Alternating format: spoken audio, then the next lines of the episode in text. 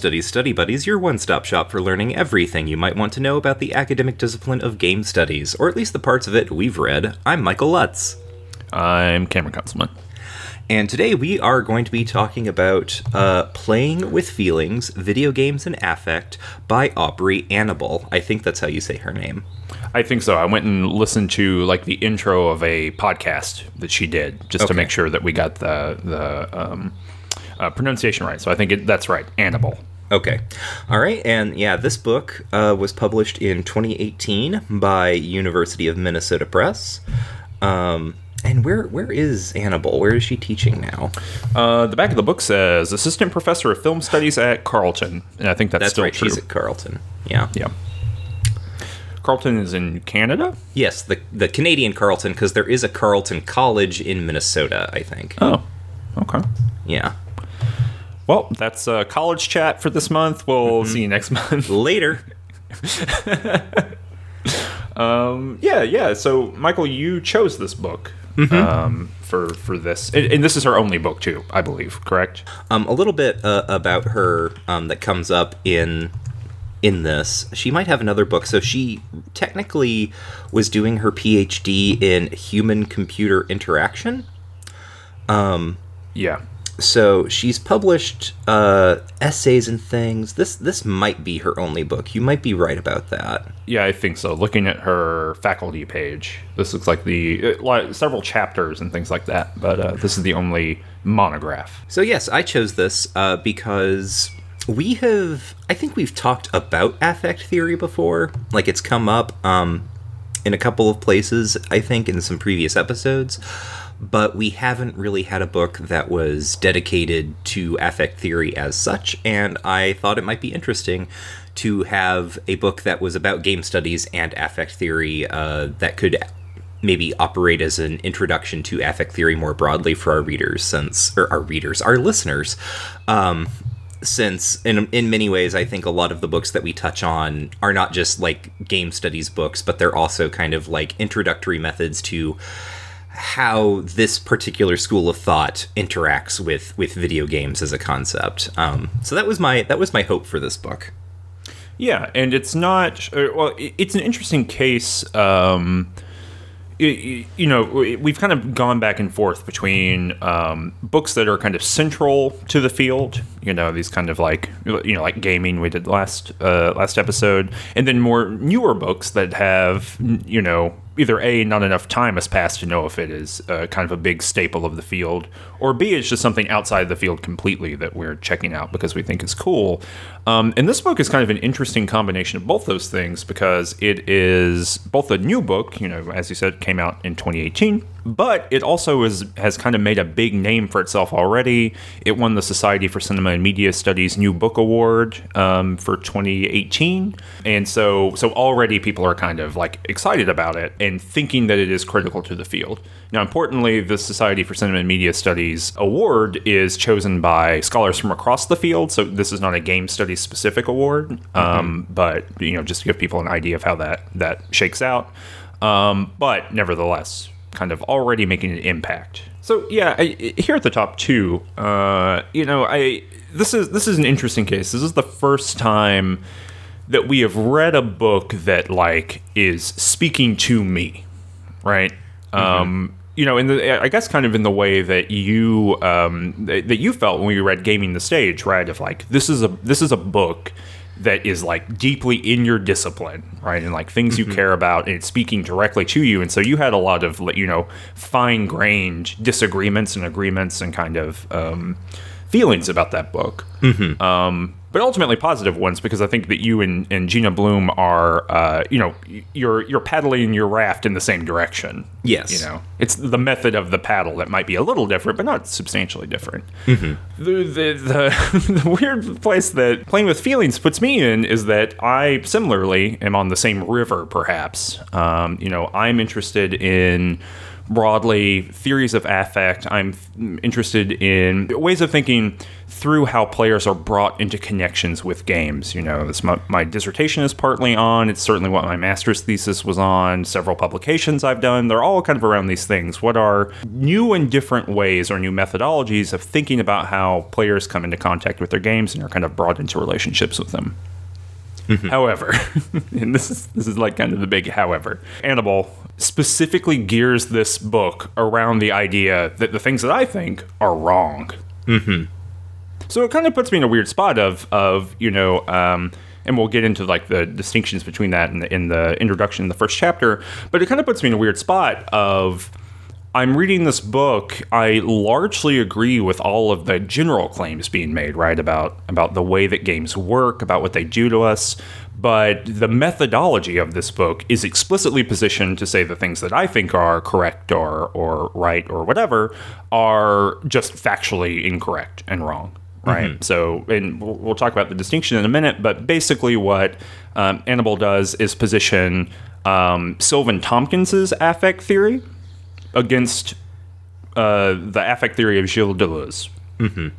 And we can, you know, sometimes it's Deleuze, sometimes it's it's other people too, but but generally, and you know, just to, to put all of my biases out in the open, right? I'm I'm a Deleuzian. Um, You know, I really do think that there's a lot of value to be found in Deleuze in game studies, and especially Deleuze in game studies beyond the way that he's been used so far. And so I have a lot of like um, I think positive tensions with this book, and I'm going to be flagging those. But you know, I think people should be aware that like I have a bias here, and my bias is that I think I agree uh, that these types of methods need to be applied, but I have some fine-grained distinctions about um, which versions of those methods I think are the most appropriate uh, to use.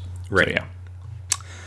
All right. So yeah, no, I just I, I wanted to mark that, and I also wanted to, it to be known that I did not know that this is uh, precisely the way that this book was going to approach affect theory. Otherwise, I wouldn't have put Cameron on the spot.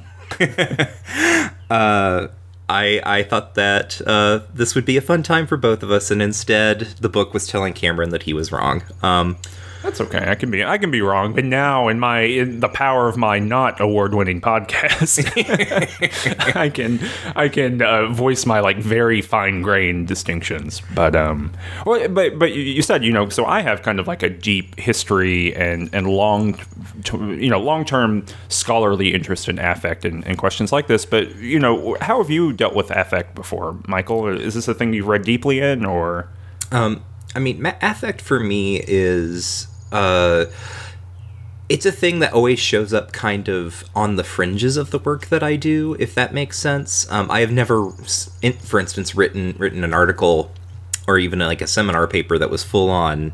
This is me doing affect theory, but I tend to use affect theory uh, in certain in my dissertation. It shows up in a couple of places um, because I I am doing there uh, a lot of what uh, actually is happening in this book, which is trying to figure out how uh, this media object, in my case, the theater, um, sort of creates and sustains um, emotional relationships with its audience.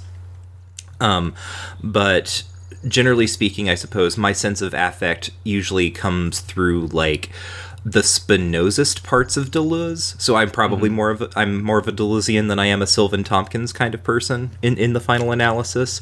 Um, and then of course the the thinkers that uh, get trotted out here, sort of the roster of affect theorists that um, are turned to, uh, are Eve Kosofsky Sedgwick, um, Lauren Berlant, Sarah Ahmed, and Sianne Ngai who are all people that I've read, um, but they're not necessarily all people that I use, if that makes sense. Yeah, yeah, and and yeah, to, to like I've read quite a bit of Berlant. Um, weirdly, I've like seen Berlant speak three times or something. Um, Wow. Just at like different events. Uh, it just it just kept happening while I was in graduate school. it keeps happening. Um, Yeah. But and Sianne Ngai is actually a huge part of my dissertation. My my dissertation is actually written around a combinatory method of reading uh, Ngai's aesthetic categories with um, Deleuzian diagrams, and, and I'll talk about diagrams a little bit uh, here in this episode today. But but yeah, similarly, I've uh, weirdly enough, I've also read those kind of like outside the Deleuzian spot too. Uh, how Anable uh, defines affect for this particular project. Um, this comes relatively early on. She says, um, I use the term affect in this book to refer to the aspects of emotions, feelings, and bodily engagements that circulate through people and things, but are often registered only at the interface, at the moment of transmission or contact, when affect gets called up into representation. So that's the way she is uh, handling affect. In case uh, anyone out there listening was wondering what the hell affect is, uh, because I realized we probably didn't get, do a good job of really explaining what the hell that meant.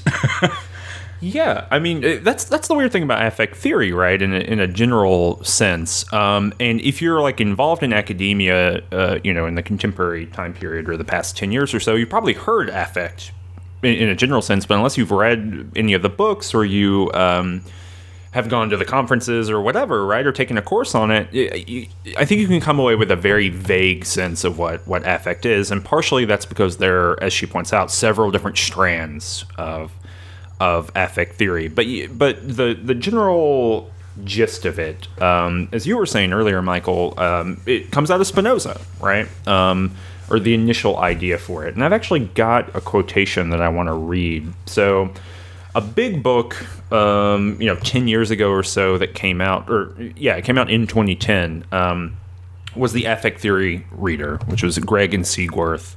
Um, and it basically was like since the late 80s, early 90s, there has been a rise in people writing about this concept of affect, and they um, define it in different ways, and they talk about it in very different scenarios. So, some people are talking about it in clinical psychology, some people talk about it in pure philosophy, some people are talking about it in relationship to media objects, all this kind of stuff.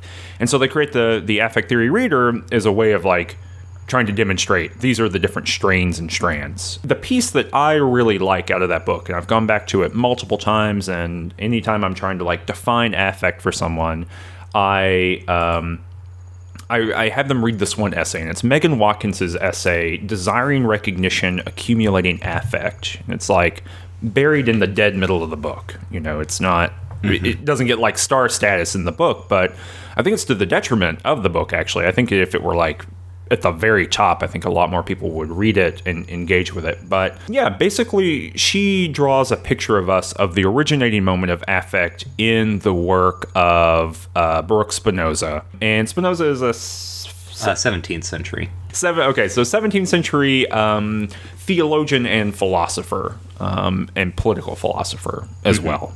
He also Wrote, made lenses. Yeah. Oh, yeah. Because that was his. Uh, that was his like day job. Yeah, that was his day job. Is he he he was a lens grinder, and then in the afternoon he was writing political philosophy. Megan Watkins um, begins her essay with this. I'll just read it. The first paragraph. Um, she says, "In studies of affect, much is made of the ways in which it is distinct from emotion. Right? Affect versus emotion. That is me editorializing. I'll stop doing that. I don't know why I would do that. Okay." back to her. Against the more social expression of emotion, affect is most viewed as a preliminal, preconscious phenomenon. A consequence of this is that affect is often conceived as autonomous and ephemeral. Its immediate impact is highlighted, the ways in which affect can arouse individuals or groups in some way, but then seems to dissipate quickly, leaving little effect. While this distinction is a productive one for dealing with the particular types of affective experience, it doesn't account for the distinction Spinoza makes between affectus and affectio, the force of an affecting body and the impact it leaves on the one affected. Affectio may be fleeting, but it also but it may also leave a residue, a lasting impression that produces particular kinds of bodily capacities. As Spinoza exp- explains, the body can undergo many changes and nevertheless retain impressions or traces. It is this capacity of affect to be retained, to accumulate, to form dispositions and thus, thus shape subjectivities that is of interest to me. It suggests that we grapple with this as a pedagogic process whereby a sense of self is formed through engagement with the world and others and the affects this generates. In turning attention to the cumulative aspects of affect, however, I don't want to simply invert the focus of scholarly discussion. I am keen to explore both dimensions of affect, its ability to function as force and capacity, affectus and affectio. While a discussion of accumulation may seem to emphasize the latter, affectio is very much a product of affectus, and so affect as force or the processual affect or aspect of affect is in fact embedded in a discussion of affective capacity. Affect is importantly a relational phenomenon, and using an exploration of pedagogy to theorize affect highlights this relationality. That's a long quote, but I think that's actually really helpful for getting a handle on affect. It is both for, for Watkins at least, and I think there's some some um, discussion to be had here with the way that that uh, positions it. But for Watkins doing a traditional Spinozist interpretation here, and Spinoza goes down through Deleuze and then down through a number of different uh, 20th century thinkers, the idea here is that our our collapse of two different ideas into the word, word affect is both a process, right? It's a thing that's happening to you, that's shooting through you, and it's a kind of pooling or a solidification, a, a formation of habits. Mm-hmm. And those are both captured in affect, right? It's, it's kind of uh, almost like a, a, verb and a noun. It's not quite, but it, it has that kind of feeling to it. Um, but yeah, I, I think that's a helpful thing to, to be sitting on. Right. So, and that lets us unpack a bit of what Anable is trying to get at by talking about, um, like, so for instance, the the the the sentence she has in her definition, or the the phrase, the that when affect gets called up into representation, um, without sort of the the backing, uh, it is probably pretty hard for someone listening who doesn't know what affect theory is to understand what the hell that means. Yeah, absolutely. And another critical word here, and this is something that's going to shoot through the rest of this uh, book, so we should probably talk about it here at the very top. What is representation? Mm-hmm. Uh, which which is kind of a hard, another hard thing to do. Do you, do you, want to talk about representation, Michael, or do you want me to, to dive on this grenade? So um, I will I will I will point at the grenade and I will talk about it, and then you can dive on it. uh, so uh, representation um, as Anable is using it here, uh, is of course kind of the idea of um, so the the distinction uh, that is kind of being made in in Watt's definition that you read between emotion and affect is is worth revisiting because of course we we are probably familiar with emotions, um, and we know what these are, right? Happy, angry, sad, whatever, uh, scared. The things that happen in aff- like affect theory basically says okay so the names that we give these these feelings um, the ways that we talk about them the ways that they enter into kind of like discourse as as concepts um, that is a way of representing what we feel.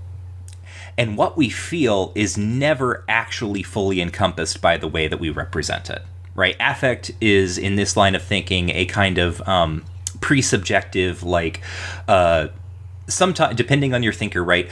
Uh sometimes instinctual but uh it's probably more helpful to think of it as kind of a reflexive uh, kind of force that is, in some sense, not capable of being thought through in the moment of its experience, right? It's only as time passes that you can come to terms with, like, how angry you're feeling and how you can articulate that anger and sort of start channeling it, and imagining it, and so on and so forth. This is uh, one of the things I think that Anable is trying to get at is this idea that um, when we are playing video games and when we're, especially when we're like touching video games, because she has, she talks about touch screens later on. Um, there is a kind of emotional background, right? An ambient kind of emotional tendency uh, that games can excite in us, um, right? Like games are essentially kind of like uh, structures along which our affect kind of extends itself, right? They are. Um, programmed emotional experiences in to put it in a very very reductive way. Uh, so that's one of the things that's going on that uh, she is saying that essentially that games are capable of manipulating and like channeling affect and pulling it into uh, certain representational modes. Um, so there's that. And she also points out so we're still in the introduction, um, which is absolutely yes. on, on point for us.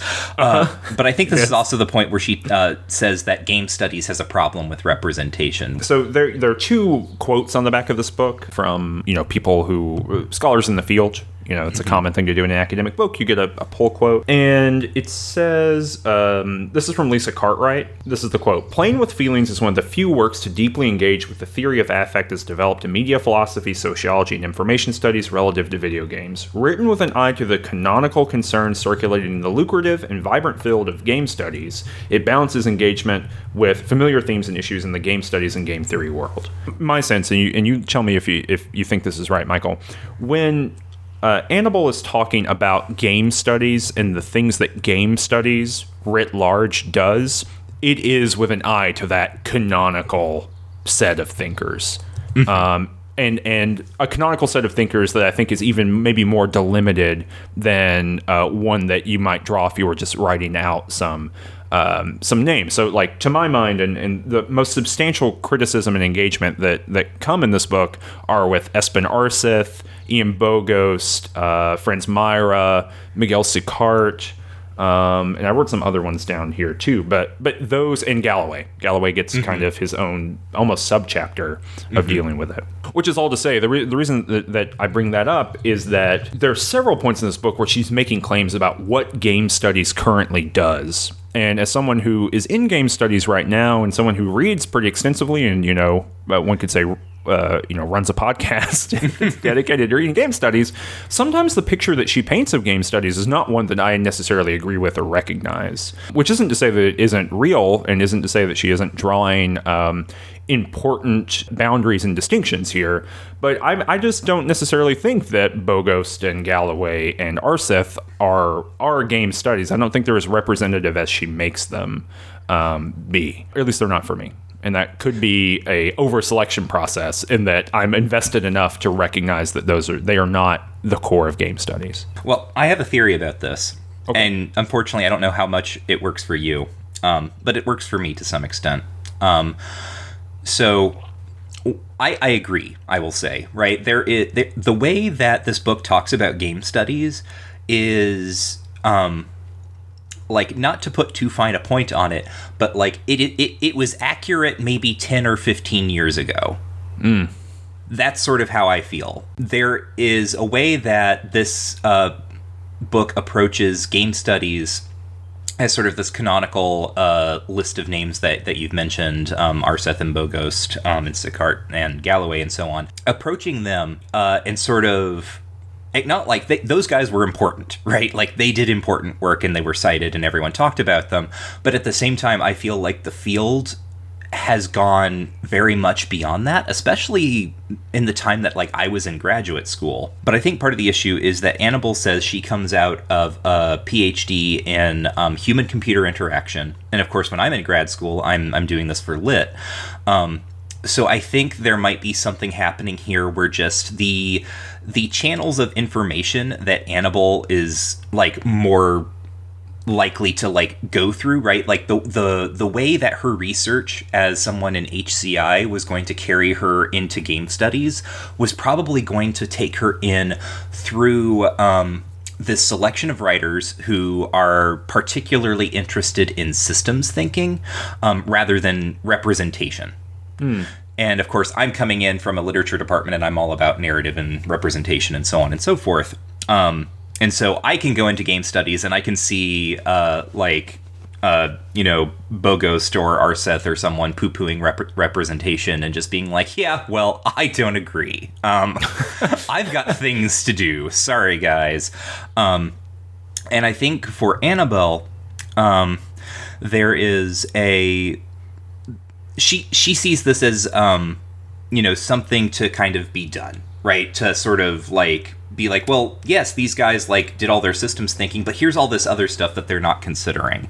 Um, and i think that's part of the reason why this book feels so strange to me because it's coming at game studies uh, in a completely different way than i did Yeah, I, yeah, I think that's right. I, I think that the angle of approach um, probably has something to do with it. And, you know, I, I guess maybe the other side of it too is that methodologically she is interested in using affect as a way of pushing against boundary defining moments, right? I mean, here in this introduction, and I don't think we're going to get super deep into it, as I say, 30 minutes into reading the first 10 pages of this book, but um, but she gets kind of into Raymond Williams and talking about culture and the kind of ubiquity of culture and the ubiquity of, of needing to read culture. And it, so so that's to say, she's positioning Raymond Williams, this kind of like holistic model, holistic Marxist model of analysis, up against strong systemic boundary defining theory. And, you know, when I read that, I'm thinking, well, yeah, but there are a lot of, you know, uh, Mia Consalvo wrote The Magic Circle Doesn't Exist like 12 years ago or something like that. Mm-hmm. Um, and, uh, but but right, it could just be that these are the thinkers that are surfacing around boundary policing, mm-hmm. and the thinkers that are doing more representational work or whatever, they're not policing boundaries because that's not what they're all about. Right. So. Um, so yeah, it could be. Uh, yeah, uh, like a corpus selection thing. Can we, can we go back to representation for like two seconds, really quick? Yeah, sure. Go ahead.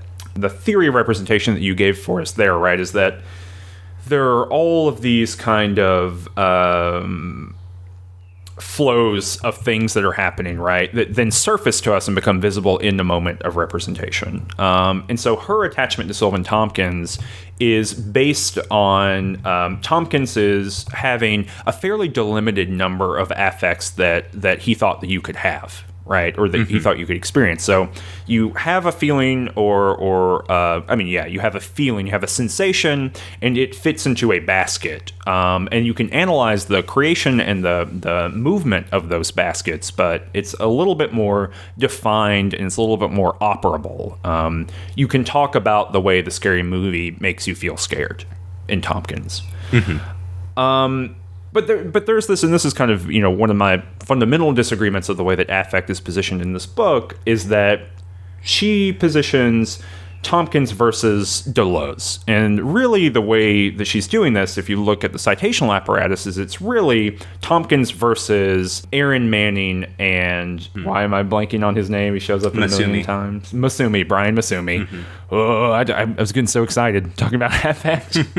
um, and and part of her reason for that is that. Um, Brian Massumi, across several books, writes about affect as this like kind of half scientific. He does use a lot of scientific language. Half scientific, half conceptual, kind of Spinozist um, idea of flows of potential and intensity that go through everything. Right. So, so when we talk about affect, in the Deleuzian kind of sense, or at least in the Massumi kind of sense, we're talking about energetics that are moving from broad systems to specific systems, to um, my brain, into the way that I think about the world, right? Um, he is collapsing that affectio and affectus distinction in Spinoza down into one kind of very um, effervescent system, right? Mm-hmm. Um, I personally don't have much interest in in Brian Massumi, um, and it's precisely for these reasons of kind of um,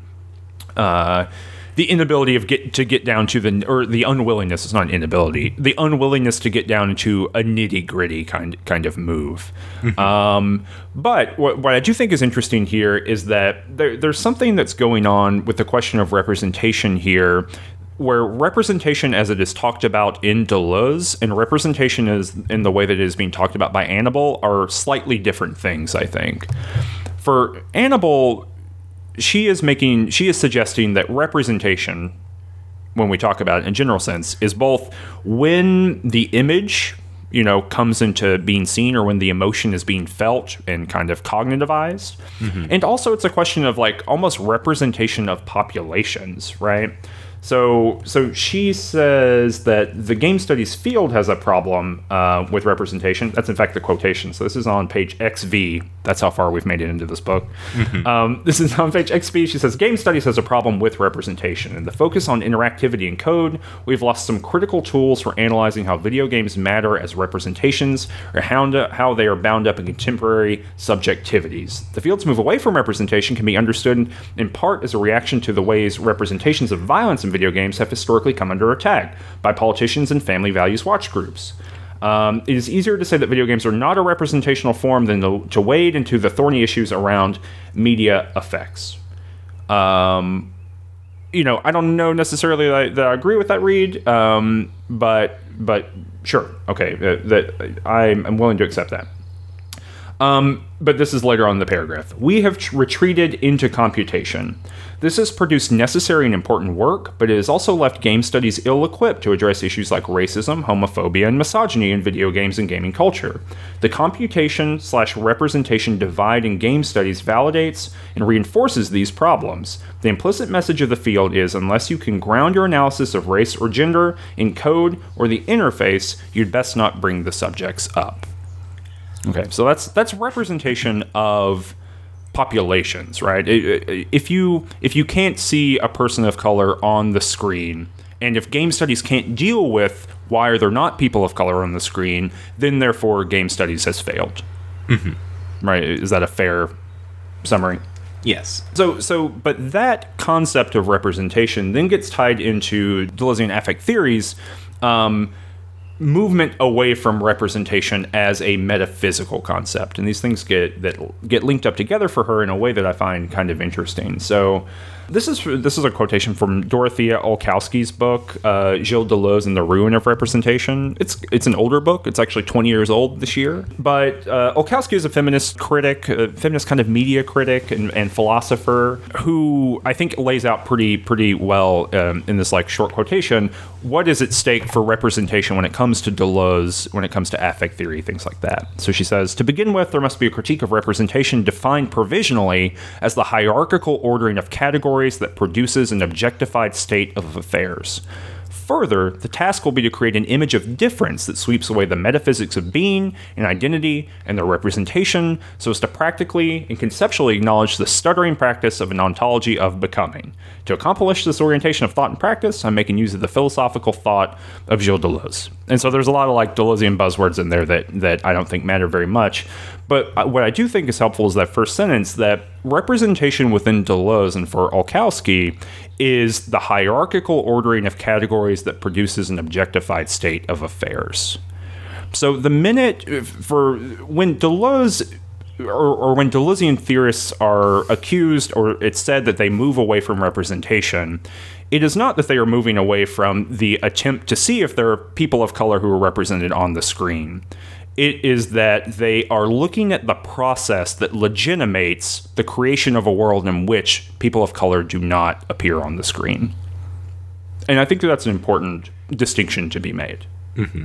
I just want to flag that here. Does that, right. does that make sense, or am I like just like uh, you know fiddling with the knobs here? Well, it makes sense to me, but also like I'm I'm in in the same theory mind as you. So I'm trying to think of a good sort of like potted example we can put forth for someone listening to to get exactly what ex- what we're trying to talk about here.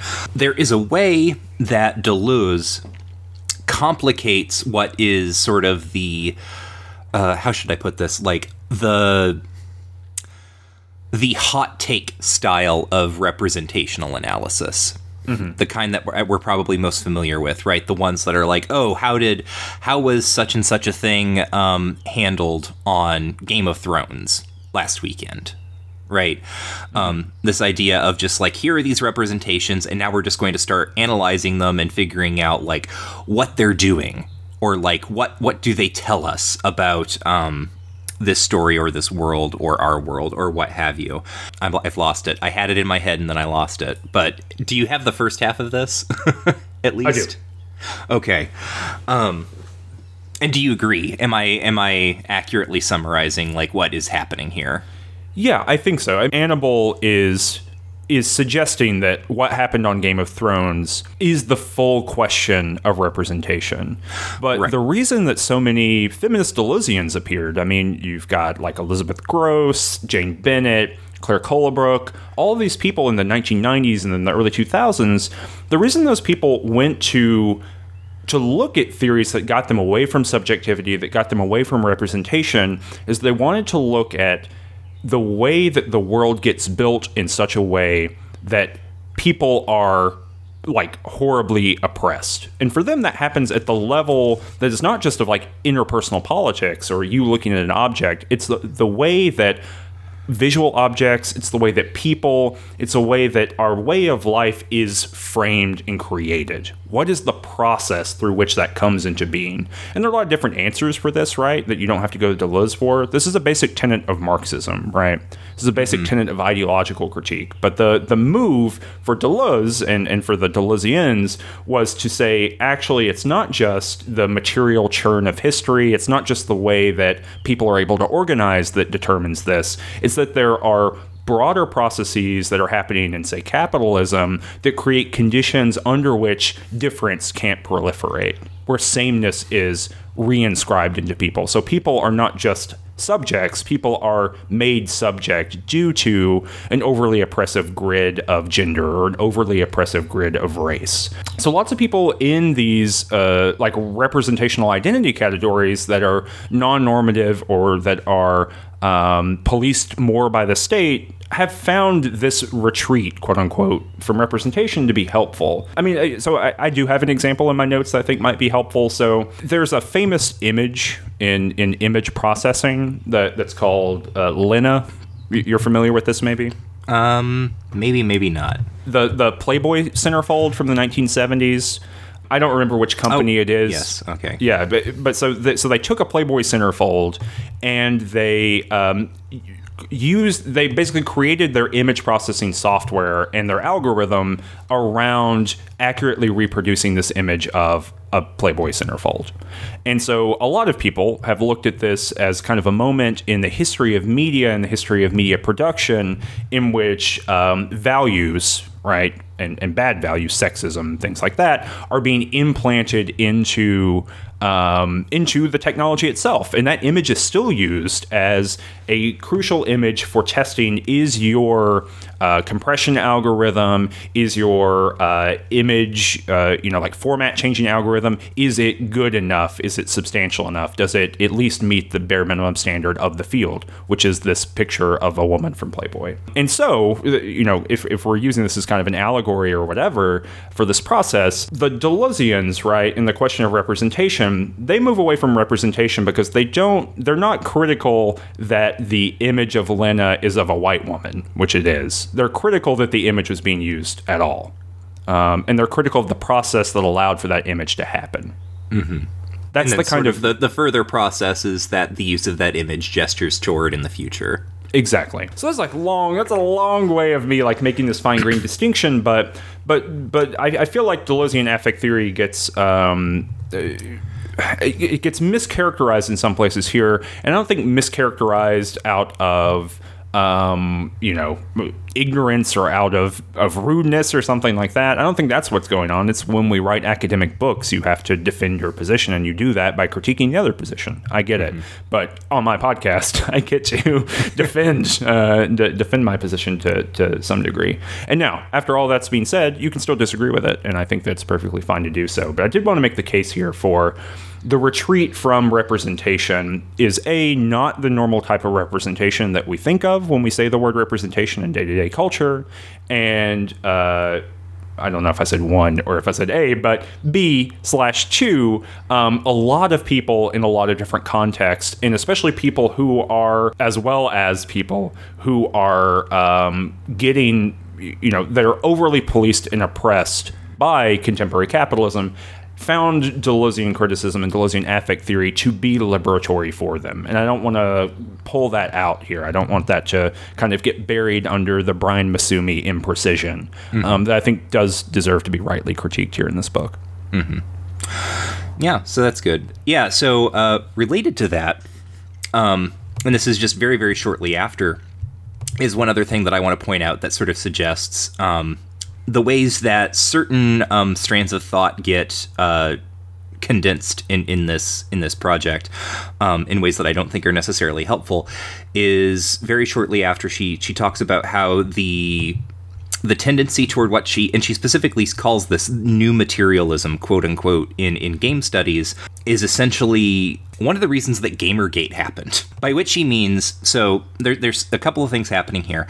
Um, by laying out the kind of ludology narratology debate which is essentially what is happening in some sense right? She is arguing um, for affect as a way of um, not necessarily like bringing narratology or representation over ludology, but rather like revealing that uh, division is is fundamentally specious. So that's something to keep in mind. Um, but um, she argues that the the retreat from representation into kind of just uh, abstracted systemsy kind of thinking um, that does not privilege questions of of gender and race um, and sexuality. Uh, that creates an environment where something like Gamergate can happen, um, which is not in itself untrue, I think, right? I, I think that there is definitely a way that uh, a lot of that systemsy thinking uh, or the simulation thinking can um, jump over the or like wants to think that it can jump over the the issue of representation and sort of um, social justice and so on and so forth and just talk about the, the beautiful lines of code at the same time um, when she calls this new materialism this is not a phrase I have ever used to describe this particular form of game studies. Not once. Um, new materialism to me is itself feminist, right? New materialism to me means someone like Karen Barad or someone like Jane Bennett. The the like new feminist materialism is actually the the way that I usually hear this phrase. Um, Rosi Braidotti and so on. Mm-hmm. Um, but here, when she says uh, new materialism, she seems, as far as I can tell, to be sort of gesturing toward kind of platform studies and especially like Bogost's object oriented ontology. Like, I think there's an argument to be made here, right? I do not think the terms that are being put down are the correct terms to make that argument. I do not think that new materialism aligns with Gamergate. I think new materialism, if you look to what other people are calling new materialism, is very much opposed to Gamergate and Gamergate would be very opposed to new materialism. Yeah, yeah. So this is the this is an XVII. Um, I just want to read the full quote. So yeah, and just for the record, oh, I want to tell everyone at home, I I have a Kindle edition, so I can't give you page numbers. Sorry.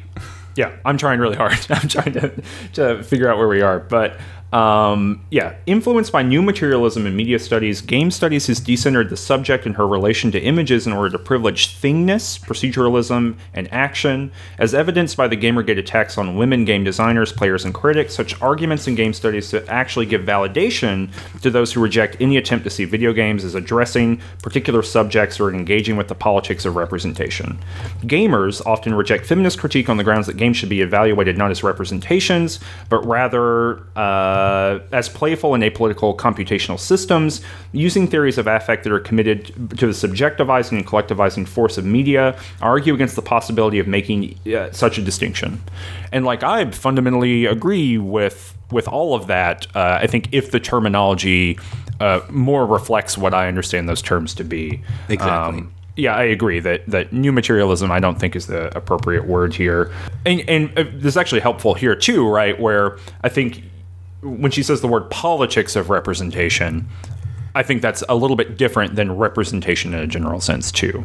Mm-hmm. Um, but yeah, he, here's my like a, a, like thumbs up read of this this paragraph, even if I don't necessarily agree with the terms that are being used here. If that was the case, then I don't think it's the case now. Um, mm-hmm. You know, the, those three big Routledge volumes, Queerness in Games, Masculinity in Games, Feminism in Games, or in Play. I can't remember the exact thing. Those came out last year. Um, I think Shira Chess's work, which which gets. Um, uh, those aren't Routledge, by the way. I believe those are Palgrave. Okay, you know what? Let me. Whoop, whoop, whoop. It's Palgrave. yeah.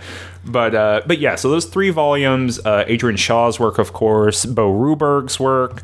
Um, I think that the field if this is the position of the field for the past 10 years, if we accept that, which, uh, as I said earlier, I don't necessarily know that I agree with that to begin with, but even if this is true, I think the field has changed, or the production of the field, the kind of intellectual production of the field, has changed enough in the past two, three, four years that this is something that hopefully, even in the classroom, starts to recede into, you know, over the horizon.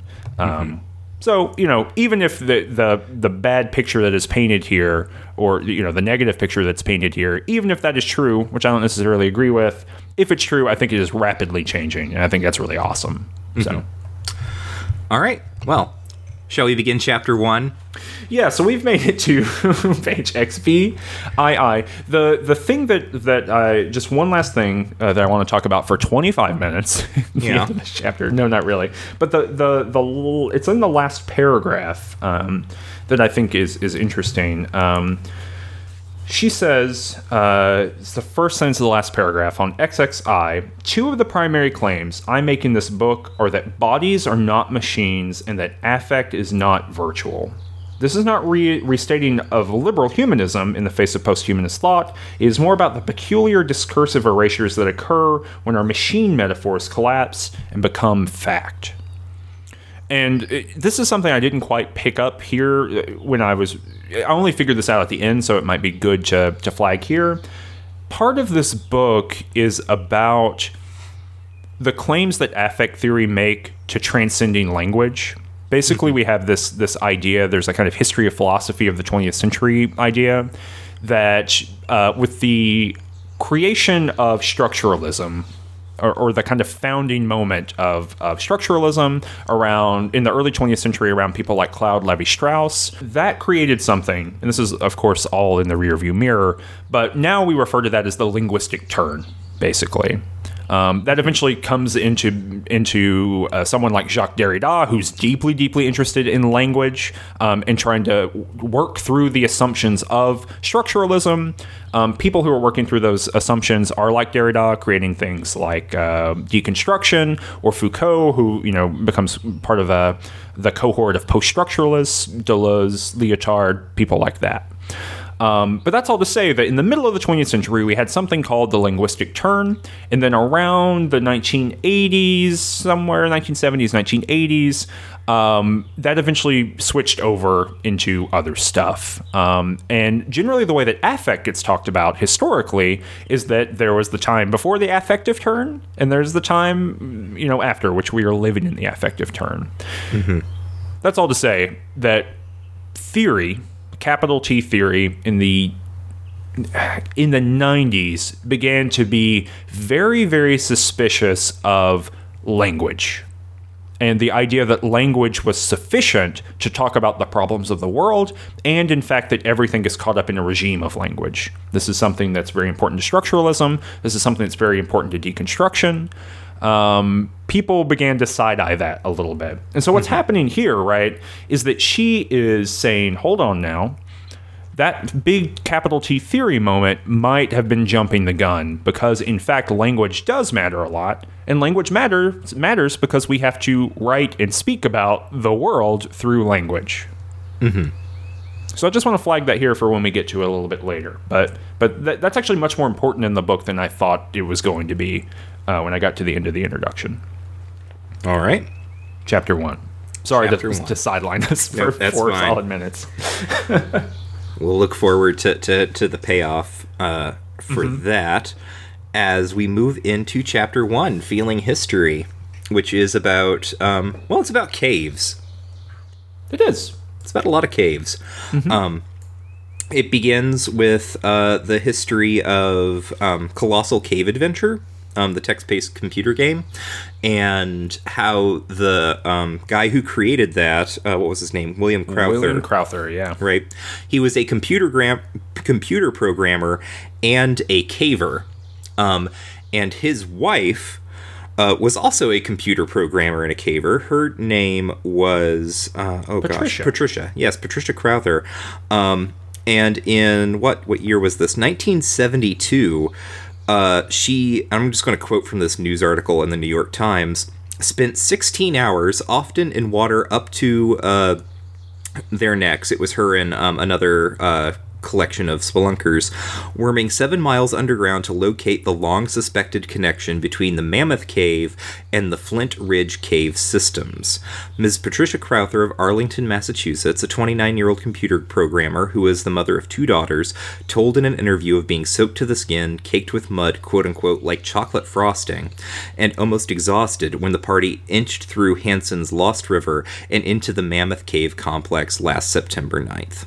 Um, so the fun the fun story here, I guess, uh, fun is in scare quotes about Colossal Cave Adventure is William Crowther made this game to connect with his two daughters after he and his wife divorced. Yeah. Um. So, uh, what is interesting about uh, this particular thing for for Anable, and there's actually a lot that's interesting about this for her, um, but sort of one of the first things to note, right, is that uh, this game, this very important text adventure game, um, gets created out of kind of an emotional desire right? Out of this very deeply emotional context of a relationship of a divorce and then of the desire to continue to communicate with one's children.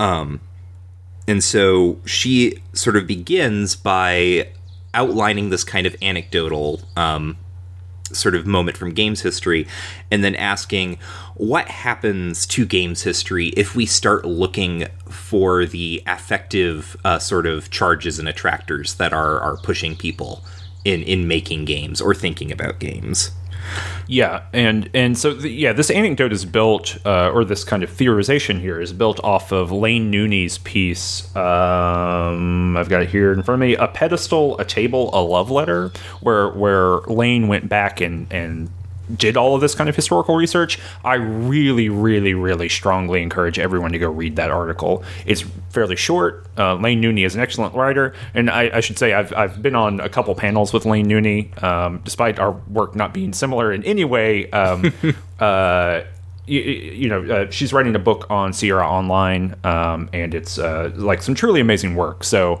um, I encourage people to check it out. But but the the couple pages in this book are just like the surface of like how bizarre the the kind of affective relationships are um, that that Nooney outlines in that article. So so please go check that out.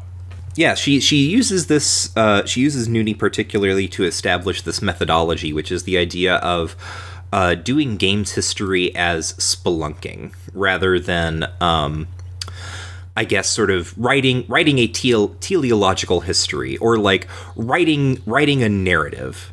Is that fair?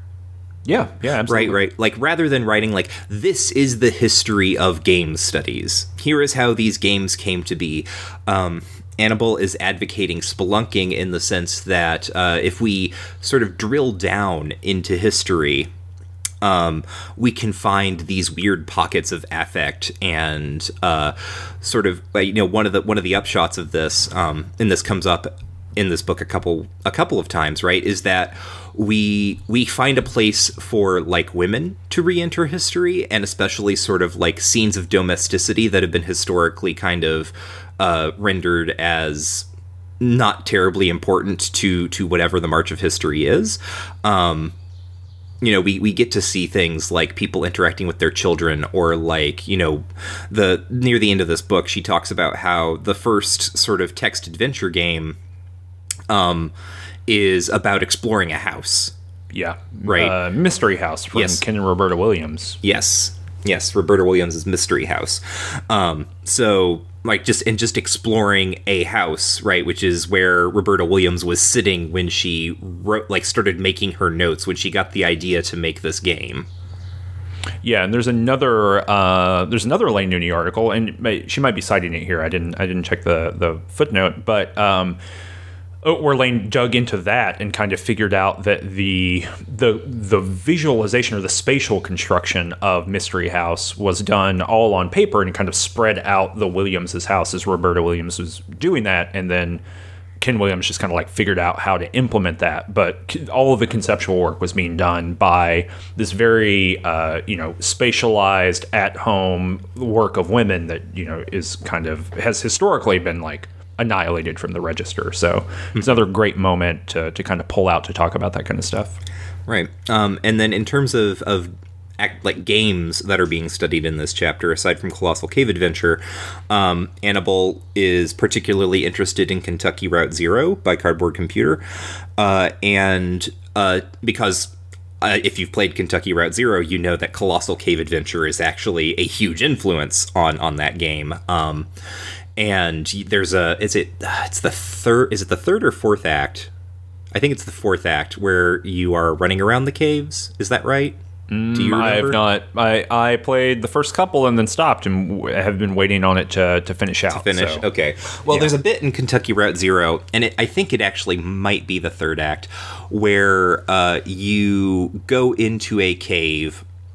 Um, this massive sprawling cave system that is the Mammoth Cave system in Kentucky, because Kentucky Route Zero is this sort of like weird magic realism, highly mythologized version of, of Americana. Um, and there's this massive supercomputer that runs off of like special cave fungus that uh, it's called Xanadu. Um, and it has a text adventure on it. Um, and she sort of uses this moment, Anable does, to uh, sort of link this history of Colossal Cave Adventure with Kentucky Route Zero, and then digs down into Kentucky Route Zero to look at the way that it um, is very c- sort of clearly aware of and nostalgic for older types of technology and older types of media. Um, so things like you know CRT monitors, uh, video cassettes, um, tabletop gaming rather than video gaming. Uh, really, uh, one of the things that uh, comes out in kind of this reading of Kentucky Route Zero is well, and this is the way she puts it, right? The cave in Kentucky Route Zero, this is a quote, unfortunately, I can't give you a page number. The cave in Kentucky Route Zero functions as a spatial and temporal metaphor for the game's creative reimagining of what lies, quote unquote, beneath video games, their code and programming, or in their past, um, alternative and overlooked devices and approaches to virtual world making. Yes. Yes. I was looking for the page number while you were talking. So, um, what needs to be pointed out here, right, is this this tension between surface and depth, which is going to come up again and again because this is another way of approaching that issue of um, representation versus simulation. I guess if we want to call it that. Um, representation versus system, representation, ludology versus narratology, um, because uh, essentially, right, like she is arguing that uh, this I actually don't know what she's arguing. I'm going to be honest. I, so okay, this is something I think that comes out not in this chapter. I'm looking at my notes here. Uh, the in the next chapter, I believe. Oh no no no! It it is it is here. So this is on page eight, and I think that this unlocks a whole lot of the book in the same way that that like the kind of um, distinction between the linguistic and the non-linguistic um, that I was just talking about or talking about a minute ago. Um, this is on page eight. She says that that the the way that game studies currently works, and this is how she gets her way into Kentucky Route Zero, right?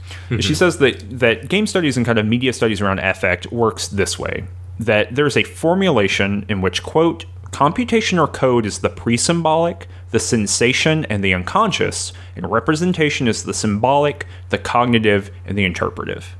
And she says this is like the fundamental problem, right? That we mm-hmm. think that there's a dual layer of depth and surface, when in fact there is just surface, right? There there mm-hmm. is um, if, if your body is you know if the skin is the largest organ the skin that's that's like that's like oddly ominous if the skin is the largest organ.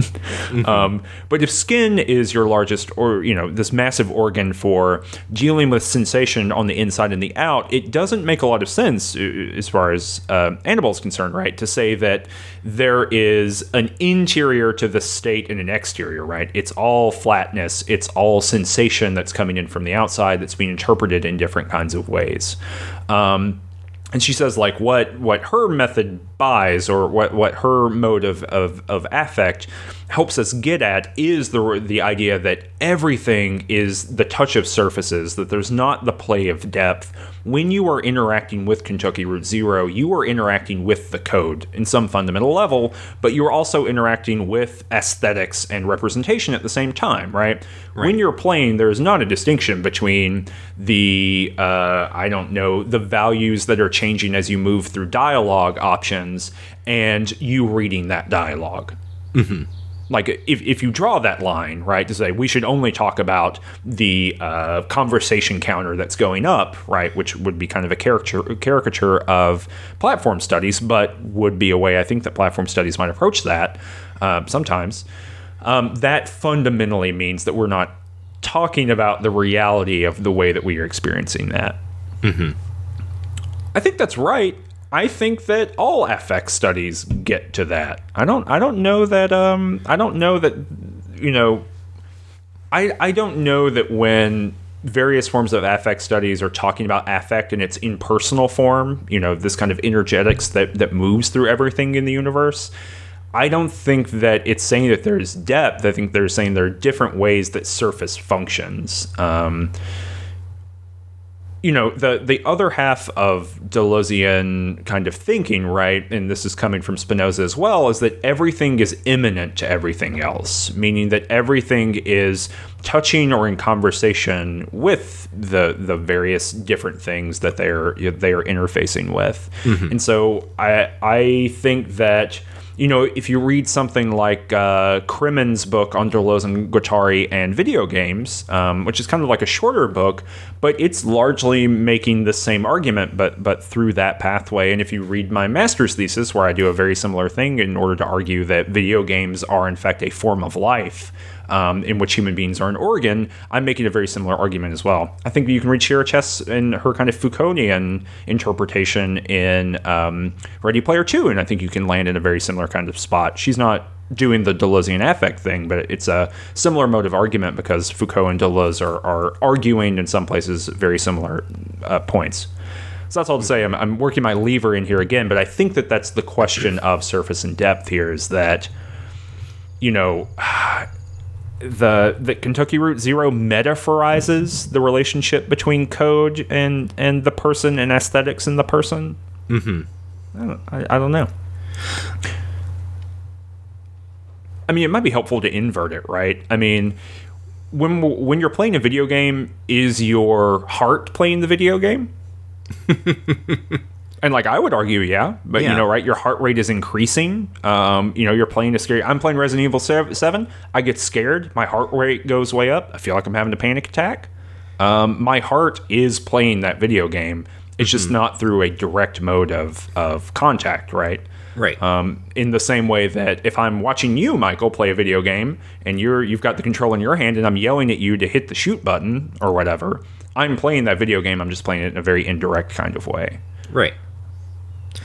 So, yes. I like this reading of Kentucky Route Zero, even though that I'm, I'm, not wholly familiar with the examples being used. Uh, yeah. Just because I'm, you know, I'm, I'm waiting, I'm waiting. Come on, cardboard computer. Right. No, that's actually one of my biggest things about Kentucky Route Zero is that like until it ends, I I actually don't know what it's after. Yeah, like I, yeah. I know the things that it's concerned with right now, but I don't know it's ne- necessarily its opinion on them. So the other thing that I think is interesting in this chapter is this long discussion of the cybernetic fold. Mm-hmm. had you encountered this argument before? Uh, like the the cybernetic fold itself. Yeah, just like this idea from uh, Sedgwick and Frank.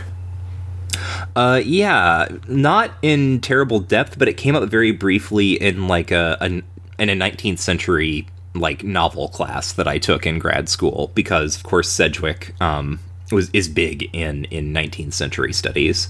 Hmm. Yeah.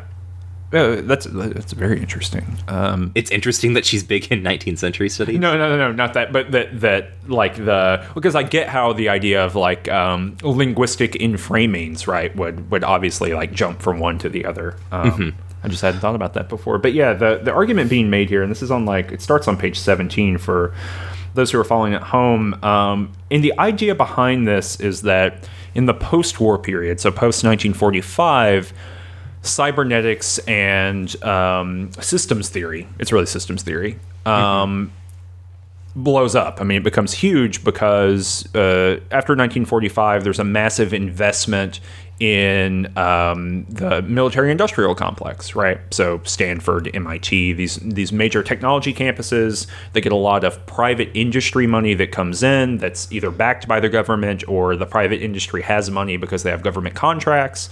And the idea is to to invent computation, basically. And and um, so this is where we get the invention of the computer for for all intents and purposes. Um, and the invention of the video game. So she points out uh, Higginbotham's Tennis for Two comes out of this scenario, and Space War also um, comes out of it at different places, of course.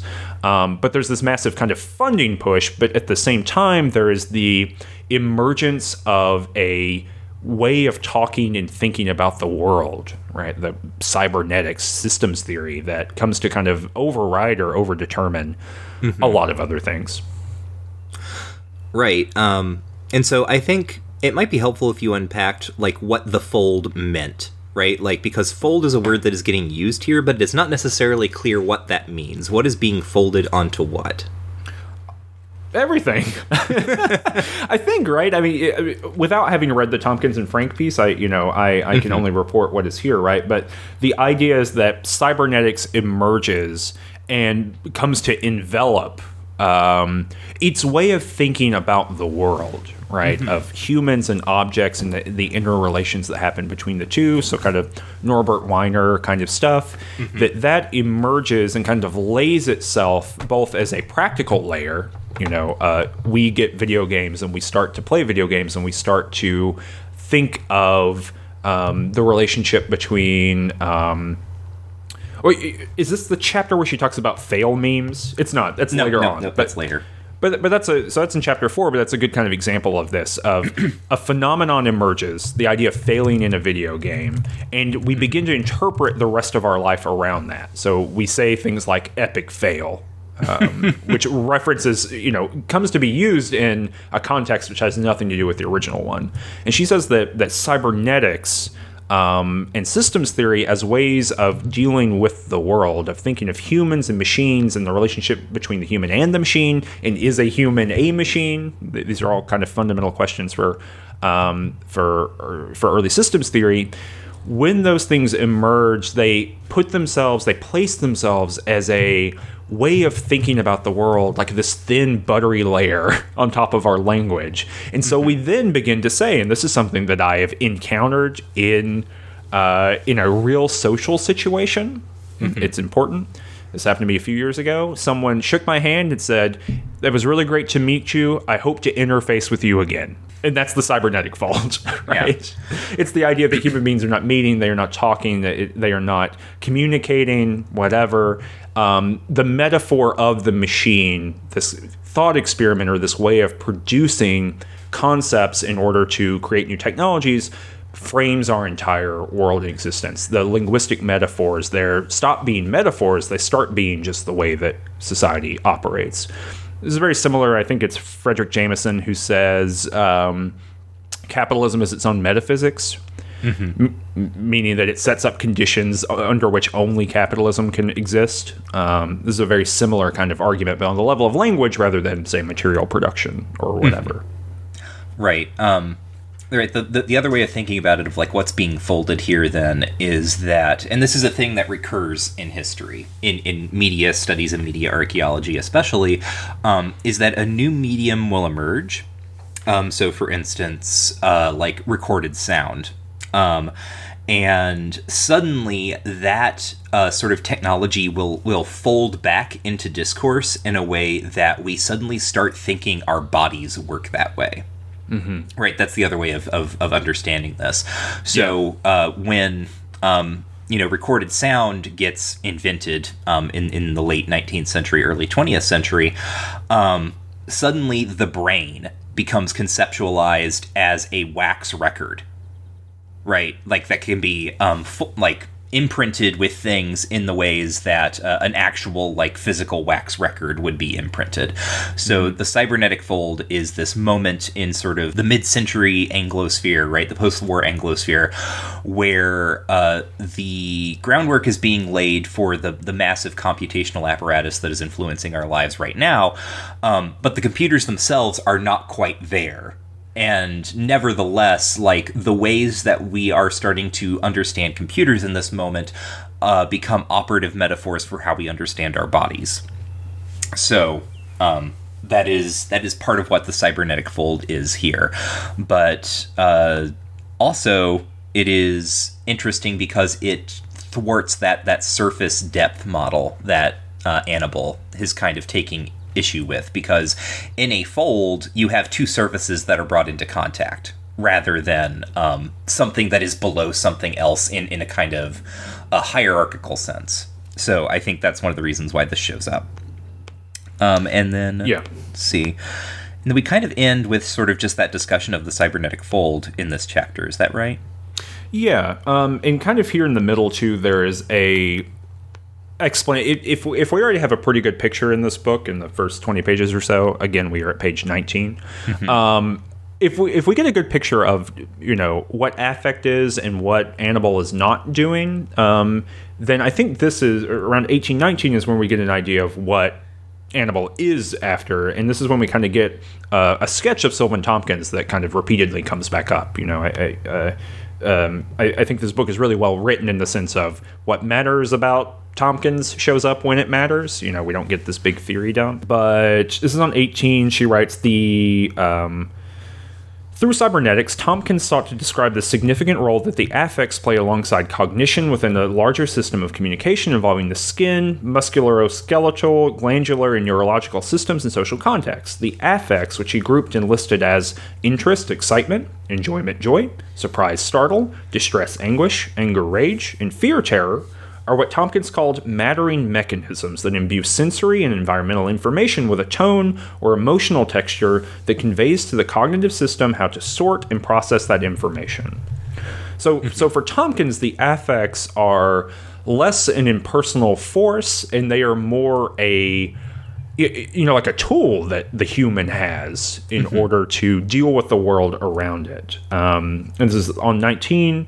Uh, she writes, Our affective scripts, the feelings that arise for us around particular scenarios, how we experience those feelings, and how we communicate them, are not purely biological givens.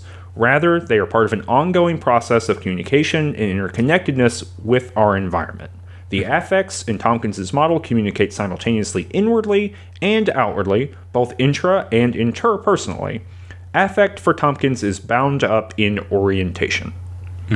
So you're oriented toward the world in particular kinds of ways, and these kind of these affects are, you know, uh, almost like screens or something like that that capture particular sensations and then, um, you know, kind of uh, infuse the body with them and infuse the mind with them. And so there's no depth or surface distinction because this is all kind of at the level of the holistic body and the holistic world around it. Right. Um, again, like I, I just I, I gotta work at this end every time I can. Again, I don't see this as being significantly different from traditional mainline Deleuzian affect studies. I will grant that this is pretty significantly different from the picture that um, Massumi. I don't know. why I can't. I keep going Erin Manning, but it's not Erin Manning. It's Brian Massumi. This is different from the picture that Brian Massumi paints, um, and it's because he is so invested in the capability of affect and, and that impersonal nature rather than the way it hits the body. But if you read, you know, Deleuze's book on Spinoza, or, the bigger of the two books that he wrote on Spinoza, or if you read uh, his book on Francis Bacon, it's pretty clear that for Deleuze, this is in fact how affect works. It is a mechanism that is at the edge of the constructed body of the human, the body envelope, basically, that almost operates like a valve that lets certain things in and then lets certain things out and then doesn't you know let other things in and out you know if someone wants to have a long email conversation about this i'm happy to do that. And this will be one of the last times i'm working this in. But but but crucially right you know talking about the cybernetic fold again it seems like her big criticism of massumi here um, and, and through the rest of the book is that tomkins comes in, you know does his theorization of the affects within the cybernetic fold. And that is important because he is making this larger connection to this broader set of theories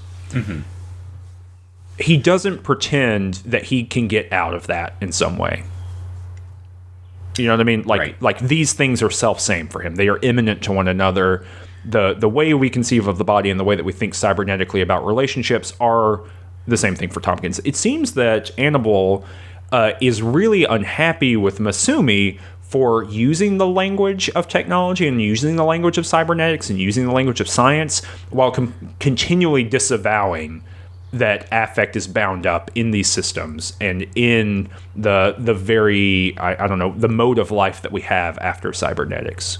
I think she thinks that Massumi's like not serious enough or doesn't think hard enough about his method.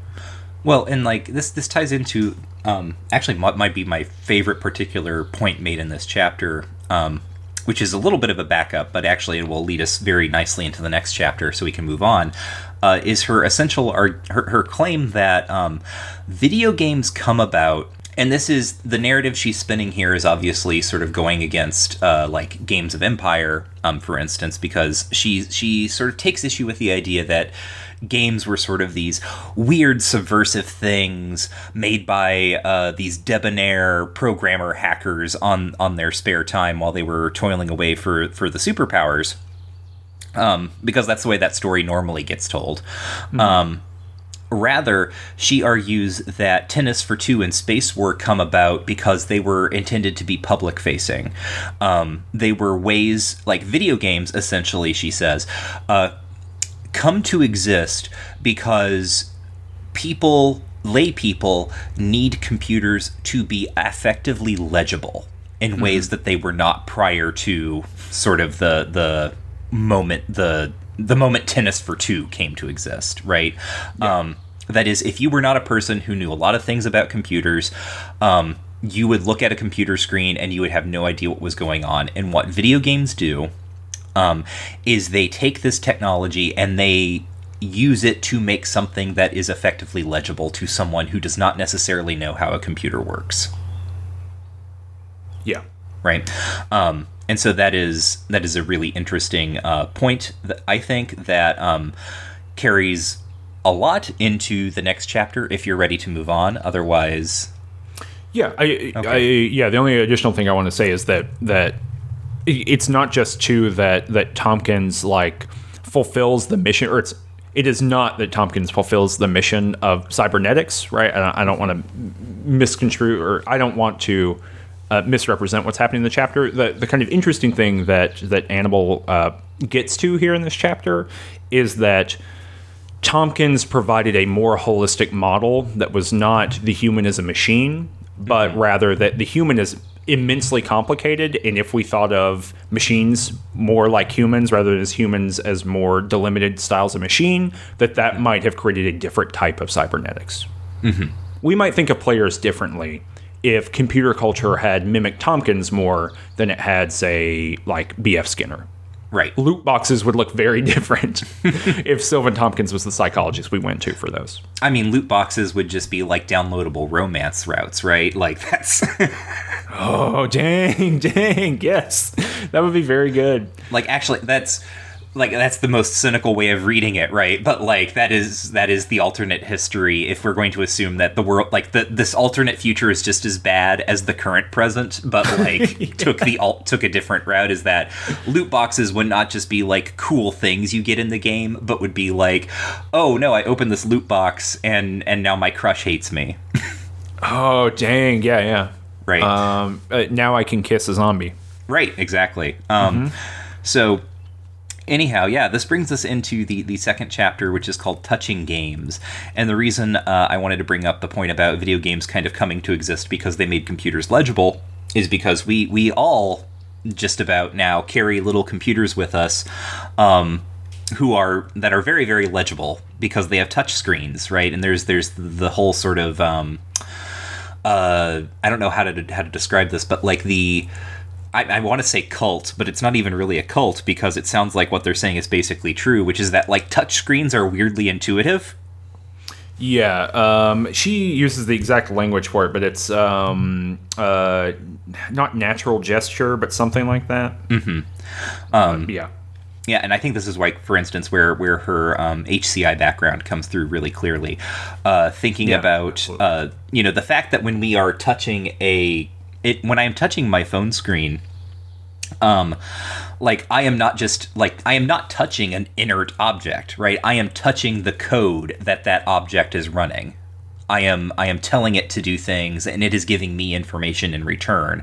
And she sort of does this nice thing where she talks about how, you know, a, a touch screen is not just it's not just a sheet of glass, right? It's it's these it is like the human skin. Um, all of these layers of of particular things that serve particular functions within the whole that to us from our end looks just like you know your skin or the computer screen Yeah, yeah. She she this is on page forty. She writes, uh, "This chapter is about how video games might put us into contact with the sensual properties of code, and also about that which gets figured as matter available to touch, and what is figured as immaterial and out of reach." So this is another way of of positioning that surface and depth question, right? Like you know, as you're saying, this mode of touch is two surfaces hitting one another. Um, but normally we don't talk about it that way, right? Normally we say like, you know, you're hitting the button, but in our discourse we know that, uh, you know, maybe in the back of our mind, we know that what's really happening is like lines of code are being manipulated based on how long you are holding the, the tap or if you're swiping while holding down or if you've tapped one time whatever right? Um, but but as you're saying right you're touching the code to some degree. You're the electricity that is um, g- moving from your fingertip through the interface down into the operability of of the code layer you're directly manipulating this processor, you know, um, through a couple layers of, of mediation. Um, and so she's still trying to get us away from the idea that that code might be immaterial or inaccessible in some way. It is in fact directly accessible, um, which I which I find very interesting. So this is I don't know what page this is, and you didn't put it in your notes, I think. So this is what I take away as the big claim in this chapter. The rendering of the screen as a surface um, expression of a deeper structure does not actually offer a new theoretical tool for new media. Rather, it adapts the ideological blindness uh, blindness of a previous era's surface depth models of consciousness to computational media. That's good. I don't know where that is, but that's in here. Yeah, um, it's probably around the 40s or 50s, I would say, the late 40s or 50s, because this is around the area um, where she starts talking about Galloway, who was our last episode. And it might Yeah. be it might be illustrative to dig into exactly what her issue with Galloway is. Yeah, so this is the Galloway stuff. So, so basically, just to give people a sketch here. So she works through haptics first, so like Laura Marks and haptic visuality, and then talks about these actual uh, interfaces and how they work. Um, and then um, talks about like HCI, human computer interaction stuff, and then works through uh, something I think which is really interesting, which is game feel um, and Steve Swink and game feel and how it kind of um, bypasses a lot of the representational or surface level, quote unquote, surf, surface level uh, content of these games. But yeah, talks about Merritt K's um, Empathy Machine. This game, Michael, you've you've played this game. Um, yeah, like not recently, but my God, was this a blast from the very recent past? Actually, um, when when was Empathy Machine? Was that? It was during the big uh, Twine Here. March 2014. I'm getting from uh, some random like weird scraper from a, a interactive fiction database that I just pulled up. Well, there you go. Uh, now we know. So yeah, so 2014, um, and uh, it gets kind of remarked upon in the book because it, it's a, a game that explicitly is dealing with the relationship between the self, the kind of reflective self, and the hand and the screen, right? Uh, but yeah, then gets into the Galloway, like you're saying. So this is actually on 48, uh, 48 49, 50, somewhere there for, for people who are um, playing along at home. And this is when, in the introduction, when I was talking about the kind of cohort of thinkers that are that are being used um, in order to position what game studies does. This is where I kind of drew that list from um, because this is here like Aarseth, Galloway, uh, Bogost, Mäyrä, and then Sicart comes a little bit later here. But but this is the the I think the big pillar of the book that deals most directly like what are the formal exclusions that are being made by game studies.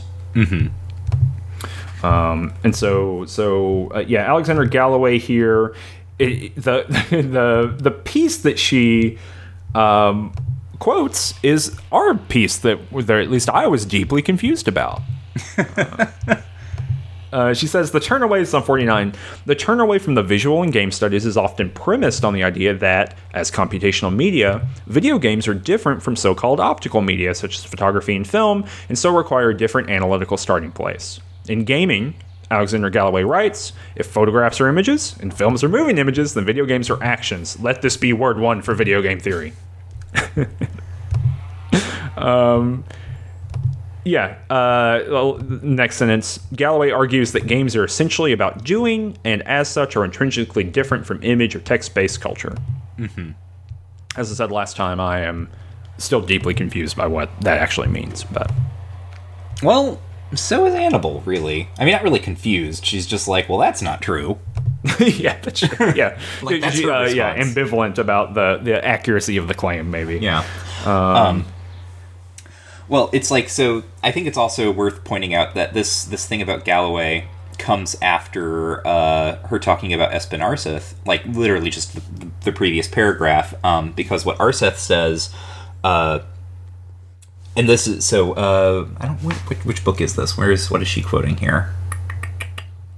Okay, so yeah, this is uh, his essay genre trouble, narrativism and the art of simulation. Um, so he is talking about Aarseth is saying uh, the dimensions of Lara Croft's body, and I'm quoting him here, um, are irrelevant to me as a player. Um, and this is him, of course, talking about Tomb Raider. When I play, and uh, I believe these italics are. Oh no no no no no! She added this, these these italics. I don't even see her body, but see through it and past it. In Aarseth's formulation, and this is Anable again, the video game screen and its images are something that the player must look through and beyond in order to access what the game is really about the successful manipulation of algorithms to win. Um, so yeah, it's the same sort of uh, thing that we've seen recurring. This idea that uh, there's a cohort of scholars who are approaching um, games not as kind of like surface level things, but as mechanisms to be interacted with um, in a very like limited sense. And also, I think that Aarseth. Um, like I'm willing to to like slightly be charitable in what Aarseth is after when he's talking about uh, Lara Croft, but also like I know precisely why Anable chose that pull quote because the idea that uh, you can just see through Lara Croft's body, and uh, really it's the system that you're doing uh, the the heavy work with in the video game. Um, does miss the fact that like a large part of the Tomb Raider series is Lara Croft's body in the way that is represented and seen and thought about. Yeah, I, I'm going to be less charitable. Aarseth is just wrong. Okay, like, yeah. like this may be the way that Espen Aarseth plays games or played games 15 years ago when this came out. Um, but take a cursory look at any comment thread. Check out in the the Twitter, um, you know, responses to any announcement video um, or trailer. This is not how people play video games at all. Um, Yeah, no, it's not. People have strong identifications with bodies or disidentifications with bodies. Um, Lara Croft's body is historically hypersexualized. I mean, you know, uh, one of our good, you know, fun video game anecdotes is the idea that her breasts were off by uh, like a value of 10, right? Um, and they were comically large, and they just left them in, which is not to, to say anything one way or the other about large breasts, but rather that that's the uh, the history of games is thinking about the body um, and thinking about the the size of Lara Croft's breasts. I mean, good God, she was in maybe not Playboy, but in, in Maxim, maybe something Yeah, like something that. Something like that. Um, and so the idea that a number one, the idea that video games are just like the moment of play seems to me to to be historically inaccurate. Um, and two, that's just not what's happening right now, and that was not what was happening when the original, you know, initially Tomb Raider comes out either. So yeah, I think this is a good pull quote to to to come out, um, and the the imprecision. I know i've been using that word a, a lot but the imprecision of saying games are played one way um, and that that one can just uh, seamlessly inhabit a body um, doesn't seem to like actually reflect how people play or talk about or experience games in any way. I'm sure Espen will be fine. He'll, he'll be okay. i think he'll be okay So the games that are the subject of the close readings here are, are Merritt K's uh, Empathy Machine, uh, and then Anna Anthropy's Dysphoria, um, which Anable argues are uh, both about sort of the um, processes of inscription that happen in games, right? Like that. Uh, the, the the specific phrase she says they they make us aware of the complicated imbrication of our bodies and our devices. Um, so just as an example, uh, in in Merritt's Empathy Machine.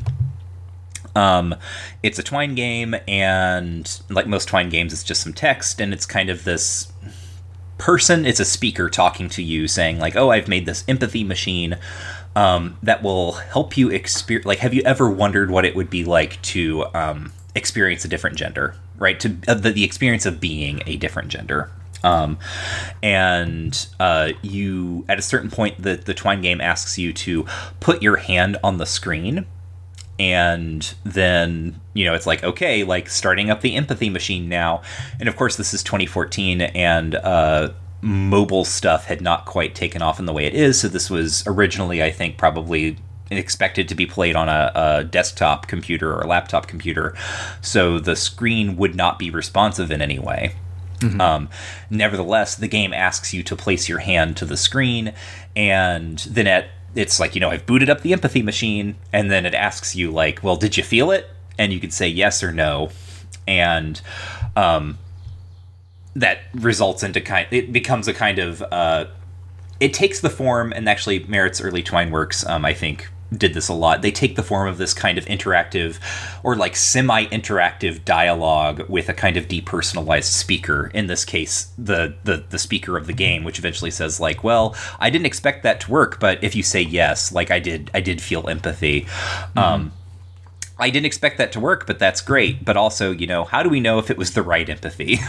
so anyway, right, like what is interesting about this particular game um, for Anable is the way that it is asking us to pay attention to the screen and touch the screen and feel the screen. Um, and then sort of interrogate the relationship between like the ability to touch the screen and what we feel um, or what we think we feel and what that means. Uh, and then the entire chapter ends with this gigantic own of Black Mirror. Well, it's a, it's like a, a like a, a very good double gigantic own that's that's happening in uh, in the chapter, right? Yeah. Um, the thing I want to flag in, in the middle before before that, um, and there's also like a long reading of Sword and Sorcery too. Oh yeah. Oh, I forgot is, about that one. I for some reason I didn't put that one in my notes. Yeah, I, it's interesting. Uh. And then there's Karen Barad who who shows up briefly, um, a new materialist you know, earlier I was talking about the linguistic and the affective turn and things like that. So that shows up. Um, th- there is a piece that she is citing that's Ruth Leys critiquing Massumi. Um, and Leys is making kind of the, the core of the argument that, that Anable is also saying here. So this is a quotation from Leys on page 54. The whole point of the turn to affect by Massumi and like-minded cultural critics is thus to shift attention away from considerations of meaning or ideology or indeed representation to the subject's subpersonal material affective responses, where it is claimed political and other influences do their real work. The disconnect between ideology and affect produces one of its consequences, a relative indifference to the role of ideas and beliefs in politics, culture, and art in favor of an ontological concern with different uh, people's corporeal affective reactions. Um, and so I, and she uses this to, she unites the two discourses here. She says that game studies is focus on depth, right, rather than that, that surface, you know, talking about where action happens or talking about seeing the world through Lara Croft, that that focus on the inside rather than the the surface itself, this, the fact that Lara Croft is who Lara Croft is and, and moves in a particular way through our culture, that she says that is replicated in the stance of Massumi and Deleuzian style affect theory. Um, and I'll be honest, right? You can read Massumi's. I, I, think a particular problem text for this is that Massumi, in his uh, book Semblance and Event, the final chapter of that has a book on poli- or it's a chapter on politics. Like, what are what are the political implications of of this theory? And I'll be honest with you, they are not.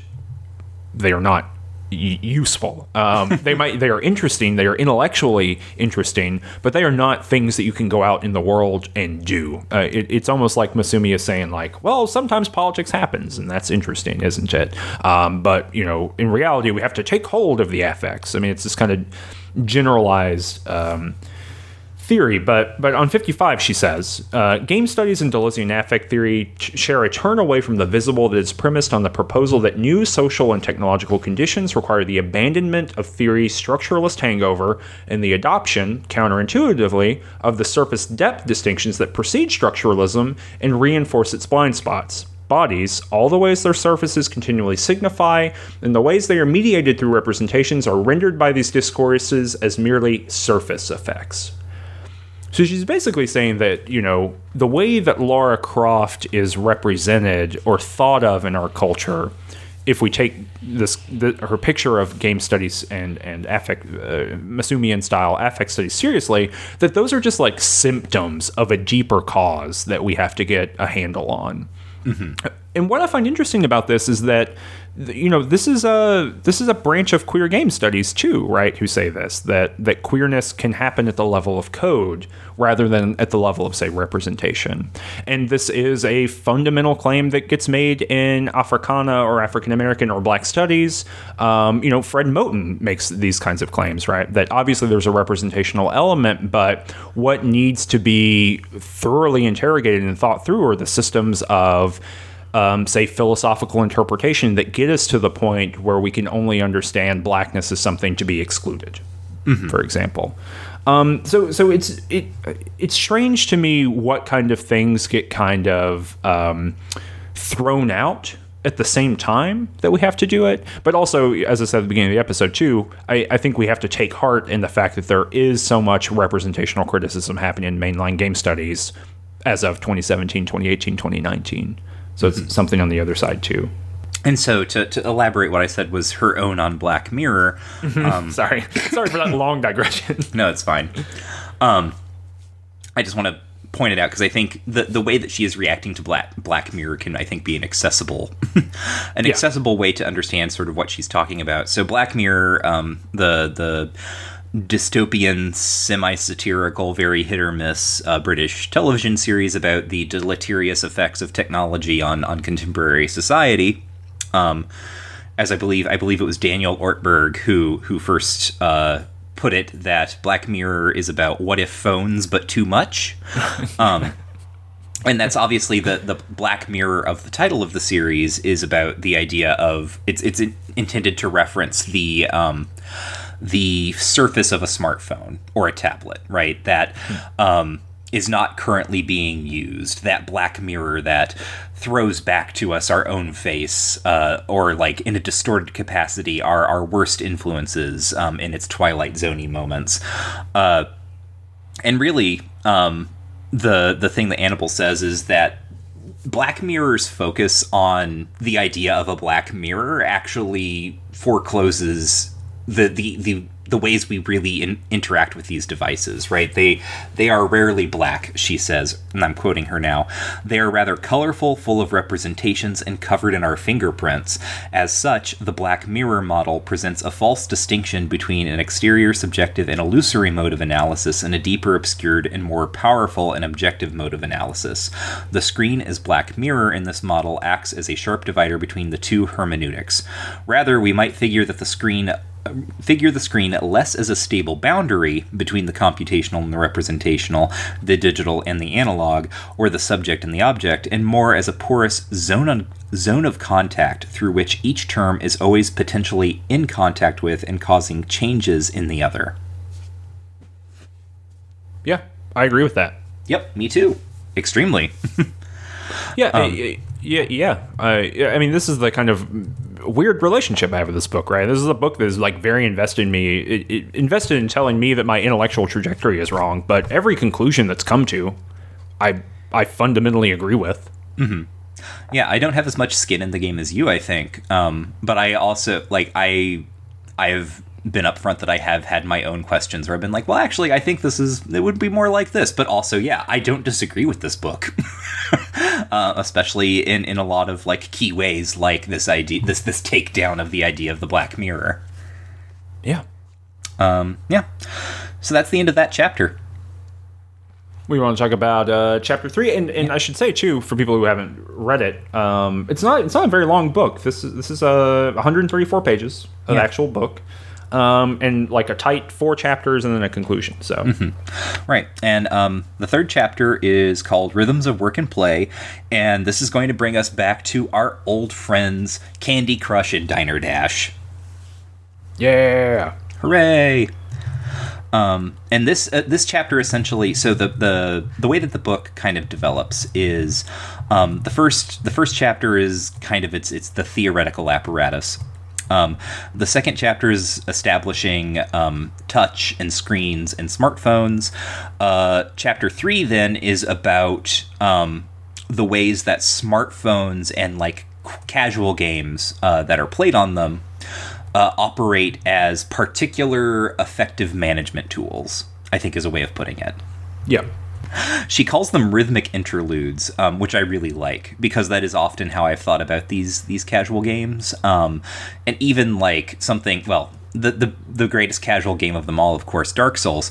Um, But like because I play that on Switch, I can very much play that as as a Candy Crush, right? I can pull my Switch out of my bag when I'm sitting on the train, and I I in the same way that when I pull out Candy Crush and know exactly what I'm in for, um, unless I'm unless I have just gotten to a new area in Dark Souls, I know exactly what I'm in for, and I have some sort of like little minor goal, right? So in the same way that uh, you use during your during your commute, you do so many levels of Candy Crush, um, and I like pull out my Dark Souls and I fuck around and get killed by a Hydra. mm-hmm. Right. Yeah. Um, or, you know, go slay the Capra demon. Yeah, exactly. I'm just like that's that's something I feel like doing. Um, and so, uh, what is really interesting about the ways that, uh, and again, I think you see the the HCI background coming in here. Um, she highlights how so many uh, apps, I guess, or like so many. I sh- shouldn't say apps. Like so many functionalities of the contemporary smartphone um, are bound up in individual productivity. Um, there are lots of productivity apps, of course, um, but then there is just the idea that, like, oh, I have a map here, right? I have um, an easy way of consulting a search engine, uh, but that's, you know, excluding the idea like, oh, I'm going to, you know, track my menstrual cycle on this, or like I, you know, have uh, a medication app on my phone that reminds me to, to take the pills that keep me from being depressed, right? Uh, that sort of thing. Um, this is what phones do, and then she looks at how, like, what happens when these devices uh, that seem largely set up for these kind of like self management and productivity uh, uses get um, overlaid with gaming technology, right? Like, what is what does it mean for for this device to transfer into something? Um, recreational or ludic and what she finds is that you know uh, something that Shira Chess talk- talked about. A lot of these casual games uh, are about abstracting and sort of refracting the types of labor that we're already using the phone to do. There's a lot of similar reading that's going on here in the sense of uh, looking at Candy Crush, looking at uh, Diner Dash, right? Uh, Which also in Kim Kardashian Hollywood, like all of these are things that are in Ready Player Two as well. Um, and what I think is interesting here is that that there's uh you know chess is getting at kind of uh, like a two-sided thing right? On one hand casual games are about in some fundamental way the way the industry understands its core player which is like white women you know over 30 or something like that right? Uh, you know she she has the specific data in that book. And then it's also about like how your day-to-day patterns fit into those games right? Like it it kind of speaks in two different ways uh, as an object. And it's interesting to me that that for so much um, kind of talk about the the representational layer right the the the way in which we engage with these things um, in this book it, this book doesn't quite get as, as nitty gritty um, as chess does about like the bubbly aesthetics and you know the the way that things are written and the the types of stylizations that happen in these kinds of games. Um, wh- I just found that kind of like interesting. Um, you know, I, I really would have I would have liked the the big aesthetic argument that gets made in the last chapter and in the first chapter to like show up in relationship to labor here, um, where where I kind of think it doesn't. But um, yeah, it's I, I I like this. I thought it was a good chapter. This is a chapter that feels a little bit out of place to some degree, um, and I think that it was published as a chapter of something else previously, uh, um, which which makes a little bit of sense. Um, but uh, but yeah, if you are if you are a listener and you're interested in reading a little bit more of that chess style argument, and there's a more of a substantial engagement with uh, affective labor here, which is cool. Um, you know, Chess really didn't dig into that too deeply. Um, you know, her citational apparatus is a little bit different. Although I will say that that there are moves made here that talk about previous versions of immaterial labor. So they, uh, she of course writes about Games of Empire.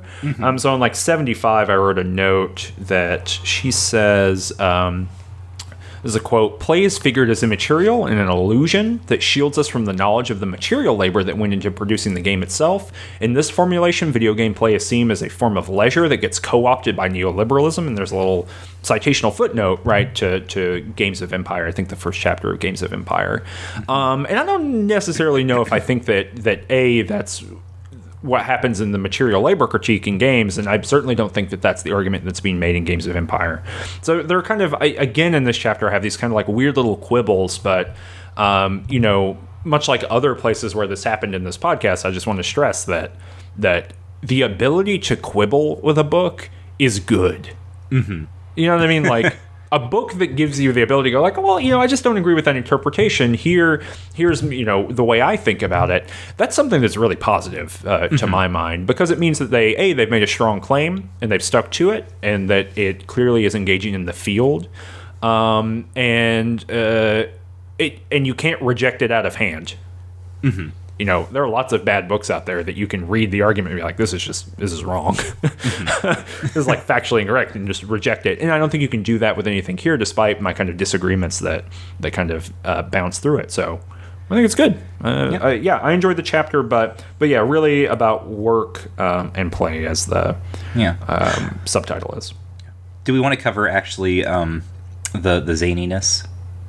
Uh, yeah, if you want to, have you have you read our aesthetic categories? I have not read. Uh, I have not read that. No. Okay, wait, okay, then I'll I'll uh, swing through it if you want me to. Wait, hold on. Aesthetic category. Yeah. So um, eh, I guess one thing too that's interesting here is that towards the end there is a long engagement with Sianne Ngai's our aesthetic categories, particularly the category of the zany. Um, Ngai in her book argues that there are three aesthetic categories or modes of engagement with aesthetics and aesthetic objects that we undergo under contemporary capitalism right now. So one is the zany, one is the interesting, and one is the other one, the cute. Is it cute? yeah, cute. I had to run through them in my head. Um, and so, so as I said earlier, like I, my dissertation is really written around um, Sianne Ngai's work pretty substantially. Um, and so the example that gets most easily kind of plucked out of that to talk about the zany is that um, f- for her, zaniness is a relationship to capital in which your labor power and your um, kind of malleability to the workplace is always available. Right. So you can always adapt to the job that capitalism asks you to do. You can always laugh and grin and smile to do the thing that your terrible boss asks you to do. Um, it's just that kind of um, precariousness that becomes flexibility or it's a precariousness that demands flexibility maybe. Um, and so the example that she uses and the one that that you know it's in the article that she wrote beforehand it's the one that people always talk about is lucy from i love lucy. Um, and the example of the um, the example that she reads is the uh, the chocolate factory of that Yeah. episode where eventually lucy is just jamming her mouth full of chocolates in order to to do the job um, to the best of her ability. Um, but yeah, so so she just argues that there is a quality of zaniness, obviously that the workplace requires. If if we take Ngai's um, kind of reading to be true, so the workplace requires it, but also these games replicate the conditions of needing zaniness and and privileging zaniness as a way of engagement. So she talks about Diner Dash and Flo, and Flo is like you know, I don't know, silliness in the face of like, I've got to run a diner. What am I gonna do? And then and then going along and doing that. That's my impression of uh, Flo from Diner Dash. Yeah. By the way, um, but yeah, I, I think it's I think it's good. Um, Well, and she specifically uses this to like argue against Bogost, actually, who Yes, yes, who reads correct. Diner Dash as being um, sentiment. He, he, he his argument is that Diner Dash is sentimental about labor, um, and her her sort of rejoinder um, using using this bit of affect theory is like, you know, this like sentimental is the wrong word because it's not about like sort of this nostalgia for for labor and sort of like a clear job um, and like clear tasks. It's not really that. It's uh, about experiencing the way labor feels now, where the better you get at your job, suddenly the more responsibility you have, and then the less good you are at your job, and how like absurd this feels. Yeah, on, on page 90, she says, uh, Thus, these games appeal to players. These games' appeal to players cannot be reduced to a simple notion of pleasure and easy tasks and the satisfaction of achievable goals. At the narrative, mechanical, and procedural levels, Diner Dash simultaneously represents a laboring woman, asks the player to perform efficiently on a digital device, and addresses a plain subject who is presumed to desire an escape from the dreary conditions of work which I think it, it, it's it's even more than than what you just said, right? It's like, uh, of course, the better you get your job, the worse your job becomes. But then also, as a plain person, you've got to be doing that work, that like quick tapping and all that kind of stuff. Um, you know that that makes the game harder, and so then therefore, if game studies and game design theory is meant to be believed, um, that makes the game more appealing because of that, because of that complexity and the the horror of labor. and that actually is is a nice little touchstone uh, to bring us into the next chapter if we want to move ahead, because that next chapter is called "Games to Fail with." Yeah. Yes. Um, Yeah, and specifically talking about failure in games and how it is funny. So this is a nice little um, building off of the the absurdity of the zany in Diner Dash, um, and sort of the way that you know basically something like Diner Dash or Candy Crush, the way that it is set up is that y- you are just moving through. I mean, this to some extent, this is all games, right? But uh, it is just a a uh, sort of exercise of escalating complexity um, to the point where eventually you are not up to the task of managing that complexity and then you you fail right you you get to you hit the level at candy crush that you can't beat or you hit the level in diner dash that you can't beat um, and so what does what does failure have to do with games what does that affect do here yeah. eh, Well, eh, and tell me if I'm wrong, but this is kind of a. Um, well, so I say this. I'm kind of summarizing because I'm just not familiar because a lot of these pieces that she is talking about in this chapter are um, either like smaller web games. I've played a lot of smaller web games, but I've not played these, or they are museum pieces.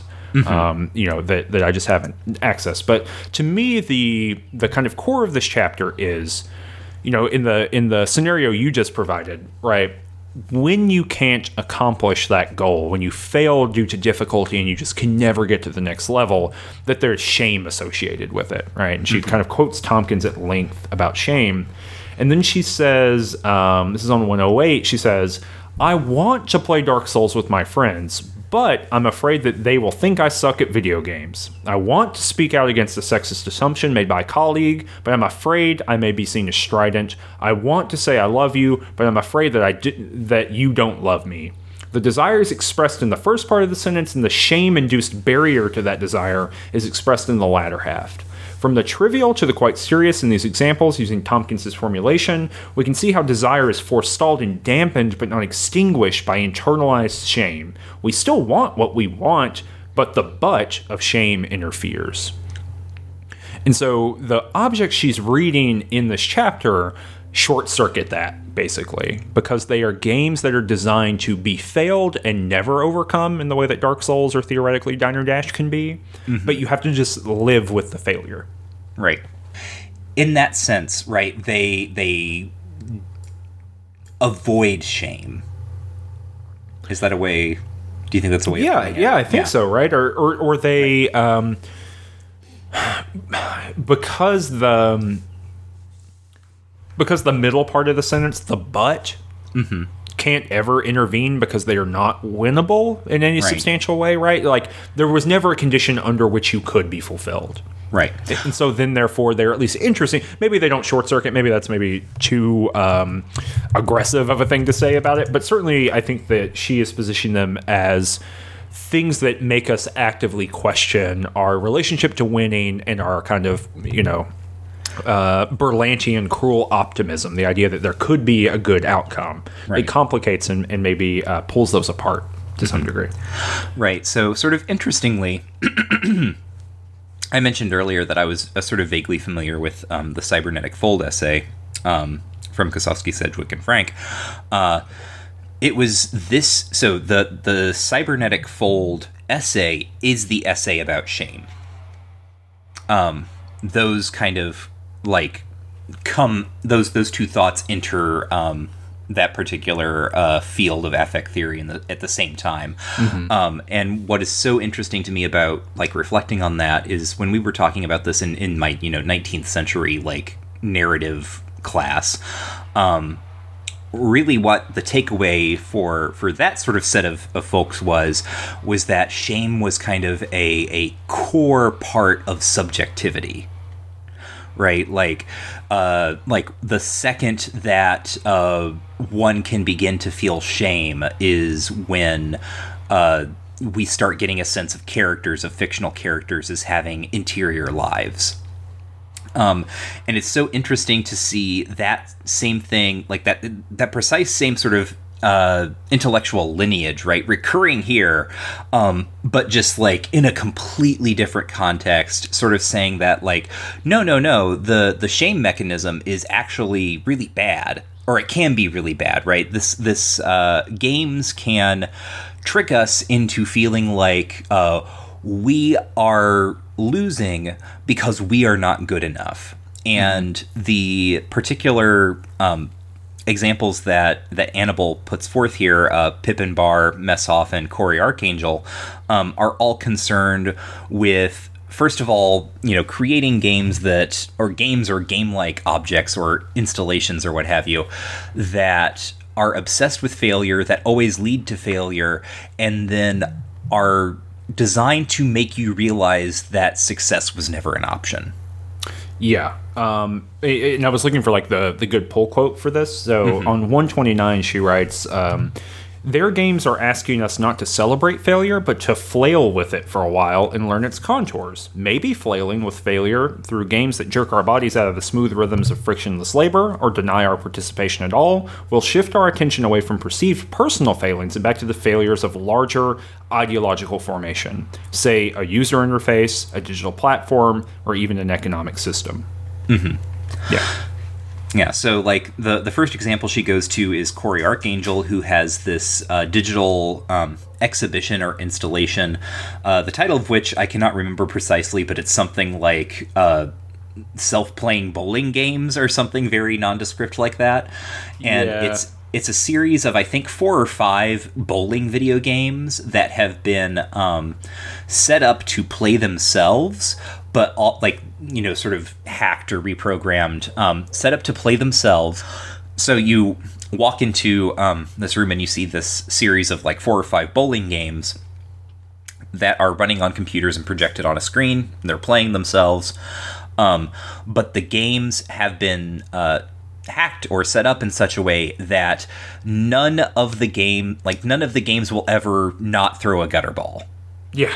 Yeah. Right? Like, so you're just watching these games just automatedly throw gutter balls again and again and again and of course the, all of the sound effects that come along with games come along with this so every like you know the the like sound effect of the onlookers being like ooh or whatever um and the rather than just being footage it is important that these games are playing themselves um, for Anable in the way that she's under understanding um, this particular exhibition, uh, because it would be one thing if it were just footage of like here here's footage of, of four people throwing gutter balls, and just watching that on loop again and again and again. Or here are four clips of four different games where someone, like video games about bowling, where someone threw a gutter ball, and watching that over and over again. Um, Anable wants to make the point that because those these these computer systems these game systems the arcade machines whatever like because they are there because they are running this process um, the this installation uh, surfaces the fact that failure is always accounted for within the system by which failure is conceptualized right? Failure is never a thing that exists outside of whatever system or ideology um, it's not like a, a, deviance, right? It is a thing that the ideology that the uh, subject has decided to name as failure, right? Failure has been like failure has been designed. It has been accounted for. Someone has desi- has decided how we are going to fail. Yeah, yeah, absolutely. And and you know that's something that that quotation I just read too. Um, you know, it makes me think about because because she writes, you know, um, uh, a user interface, a digital platform, or even an economic system. And I just think of like Giovanni Arrighi's work in the long 20th century, which is to say that capitalism is very good at failing. And in fact, the the whole operative system of capitalism is one in which failure occurs, and then a new system can succeed on that failure and say buy up a bunch of debt. Right, um, failing upward. You, yeah, exactly. And then use that debt in order to, um, you know, create uh, debt loads as collateral to secure more loans, for example, or something like that. Um, mm-hmm. And so even even at that level, right? Um, as you're saying, failure is built into the system, even at the, the the level of the largest system that we kind of can conceive of, other than um, you know, say maybe the climate. That might be a bigger, slightly bigger than capitalism, but capitalism's everywhere, all the time, constantly. Even it has a mode of kind of meta failure built into it um, mm-hmm. that's accounted for. So right, Ooh. and so yeah, what is important about these these examples, these games, is that they do not allow you to like going back to Dark Souls, right? Uh, one of the the things that is really interesting to me about Dark Souls is uh, it is not very different than most games because you just die a lot until you figure out how to not die as much. Like that is how you play that game. um, yeah. But uh, that is in a sense right that that idea of failing upward right? I go into the room um, i hit the button at the exact like i don't understand the animation of the enemy and what he's doing with his halberd so i don't block in time. But i realize how i have failed and so the next time i go running into that room i know how to kill the guy with the halberd. Um, but these games don't even allow for that especially like uh, i think Pippin Barr's are probably the closest to this because Arcangel is is an installation or exhibit. Pippin Barr has um, a, a, whole load of games, but uh, so he talk like the the Greek mythology games. I think are the ones that um, she talks about sort of the most here, where like you are Sisyphus and you have to work really really hard to push this boulder up a hill, and of course eventually because we all know the story of Sisyphus, um, you're not going to be able to do it anymore, and you're going to roll back down to the bottom and like that's what the game is like you've already done the thing that you were supposed to do and you can just do it again yeah. and just fail again um, and then Messhof uh, she talks about uh, nidhogg and how uh, the visuals of that game do not so the other thing that is interesting about this particular um, game and about Messhof's kind of deal generally is that their visuals in their games are abstracted and sort of crude in in such a way that belies their extremely persnickety and responsive controls. Yeah. So you have to do this weird thing when you're playing Nidhogg, where uh, you have to reorient your relationship to the ways that it, you expect a game to present you visual information. Um, yeah. Because otherwise, you're going to like totally over overstep or like uh, because the controls are so responsive in a way that you would not expect based on how the game actually looks. Um, you you have to like learn to knit those two aspects of the game back together in a really interesting way.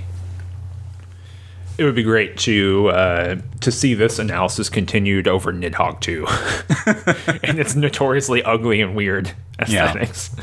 Yeah. Um, y- yeah, and after that analysis of like those three kind of uh, creators, um, uh, there is a like it's not a detour because it all kind of comes together in the end but there's kind of this turn into aesthetics like at aesthetics qua aesthetics right mm-hmm. what are the ways at, at, the representational level how do we interact with the work of art and how do we mm-hmm. experience it um, and and we don't really get any classic aesthetic theory here right it's not like we're going to kant or schiller yeah. or any of those people right we, what we get, did kant think about nidhogg Oh, what would Kant think about Nidhogg? Um, I mean, I think he'd probably hate it. probably, yeah. He'd probably hate it, and he'd probably hate it, but no, it's hard to know, right? Because it depends on, and you know, I'm deep in the Kant minds because you know, Science I like trace it back to Kant. I do all this kind of stuff in the dissertation, but and I've been writing about Kant this week, and this is also why Fred Moten came up earlier. I've been writing about Fred Moten and, and David Lloyd and all these people, um, and aesthetics, and you know, it's a, it's a question of do you think, you know, this is a real deep cut for listeners of the podcast. In Kant, do you think in the critique of judgment that the most important thing uh, thing that is in there, the most important pillar of aesthetics is common sense, or do you think that it that is the beautiful, or do you think it's the sublime? And your choice between those kind of like three big, you know, pieces of the critique of judgment will help you determine if you think that uh, Kant would like Nidhogg. So that's some homework for those of you at home. You you you, uh, you can send us an email. Let us know what you think. Um, but but we don't get that uh, in here. Um, we get uh, Jack Halberstam a bit from the Queer Art of Fa- Failure, but and we get this kind of interesting critique, which I I generally agree with. I think that mm-hmm. that video game studies across the board doesn't do a very good job with aesthetics. We generally, when we talk about aesthetics, we generally talk about like the graphics. You know, mm-hmm. that, that tends to be the thing, or or sound. You know, think of your good EGM review sound, five point two out of ten. Yeah or whatever. I was wondering what you would think about this part because I don't know if you remember a thousand years ago when we met, but you were you were deep into aesthetics at that point. Yeah, I mean, yeah, I'm still still yeah. digging digging into the thing. I mean, yeah. So I mean, I think well, I that, mean, this was I wanted I just as another deep cut for the listeners of the podcast. When Cameron and I first became acquainted on Twitter, this this was the time when like one of the most used hashtags Cameron had was hashtag pure aesthetics. Mm-hmm, mm-hmm. So like that's that was like this was the ways that was like how I met Cameron. Mm-hmm. Hashtag so, aesthetics have uh, uh, hashtag fuck art. that yeah. was one. Sorry yeah. for the crude language listeners. Um, so like the second we got to aesthetics here in this chapter, I was like, oh okay, let's see what Cameron has to say. Yeah, I mean, you know, I'm I I'm less interested in it now than I than I was at, at the time, but there is something to me that that is you know what the surface level. I mean this is maybe why i have so many kind of fine-grained um, quibbles with this book is that i am also deeply interested at what happens when you engage with the surface of something. And you know that came out of me reading people like Anne Cheng it came out of watching a lot of music videos which are really about surfaces and kind of immediate readability um, mm-hmm. and thinking about interfaces all that kind of stuff. Um, and, and so you know there on one hand, I agree that video games and the discourse around video games doesn't have a very good handle on talking about aesthetics. On the other hand, I would say that the vast majority of writing about video games that is not news and that is not, um, you know, announcements is writing about aesthetics and it's not really even mechanics based. I mean, you know, just go scroll through Kotaku and you're going to see a lot of people talking about the full aesthetic value of something. I mean, you know, you can look at you know, like like Luke Plunkett, right? Mm-hmm. Works for Kotaku. He's an Australian team. Um, Luke, the vast majority of the things that he's writing and publishing are the aesthetic interplay of games. So, cosplay culture, screenshots, production photos, um, concept art, all that kind of stuff, which is a little bit different what's going on here. But I just, I do think that a huge amount of the ecosystem of games is centered on aesthetics. And I actually think that a large amount of writing about games not the people that are being cited here necessarily. I, I, agree with the reading that's being done here, but I think that the vast majority of people are writing about the aesthetic experience of games, just not in those terms necessarily. And you know, right. I wonder, in order to do aesthetic analysis, do you have to begin your thing with saying, "And now I'm doing aesthetic analysis"? Hard to know. You know, I, mm-hmm. I, don't. It depends on what your kind of um, I don't know, like basic barrier to entry is for that that discourse. But but I do agree with this part, right? So so she says on 120, affect and aesthetics are intimately related. The term aesthetics is derived from the Greek word, Greek word aesthesis, meaning sensation or feeling. Both affect and aesthetics seek to describe the visceral and immaterial ways we form relationships with and make meaning from our surroundings. Yet you would not know this from game studies' account of aesthetics. And then she kind of reads through um, uh, Kirk, Graham Kirkpatrick's book uh, which we actually talked about recently in the Game Studies Study Buddies Discord. Uh, people were talking about that book quite a bit. Um, mm-hmm. She says the term game aesthetics is generally used to refer how games look, the style of animation, the heads-up display, the graphics, and so on. Aesthetics get collapsed into images. Um, a couple sentences later, this rather arbitrary separation approaches that wish to emphasize the ludic aspects as the essential feature of video games and connect them to the history of all game, uh, all types of games in order to disentangle video games from other visual media and theories of representation.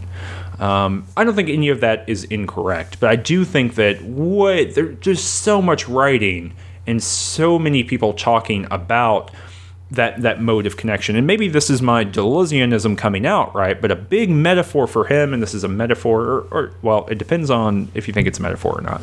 But a, a, big thing for Deleuze is talking about the Proustian image of the wasp and the orchid, mm-hmm. meaning that the orchid in its coevolution, right, with the wasp has created parts of its reproductive organs to resemble a wasp. And so a wasp sees that thinks, oh, it's another wasp for me to reproduce with, and approaches it, covers itself in pollen, and then goes to another orchid later. And the question then is, you know what is happening here and and and and for me right and for deleuze as well it is that the wasp and the orchid are reproducing they're just reproducing in different kinds of ways. Um, mm-hmm. you know, mm-hmm. the wasp is a critical portion of the reproductive cycle for the orchid, and many people have written about that image or that that kind of concept um, as a way of talking about aesthetic experience. We are the wasp, the art object is the orchid. We come into contact with one another, and something weird is happening here, but ultimately it's about reproduction, it is about recreation, it's about transfiguring those two things. The wasp is now covered in pollen, the orchid is now completely devoid of pollen. You know, they come away fundamentally changed. Um, so so yeah, I mean, I agree with all of this, but but I do think that um, mm, I, there are other ways I would go about like mm, um, operationalizing this. Mm-hmm is what that long digression means. All right. Uh, yep. And then we have a conclusion. Yeah, then we have a conclusion.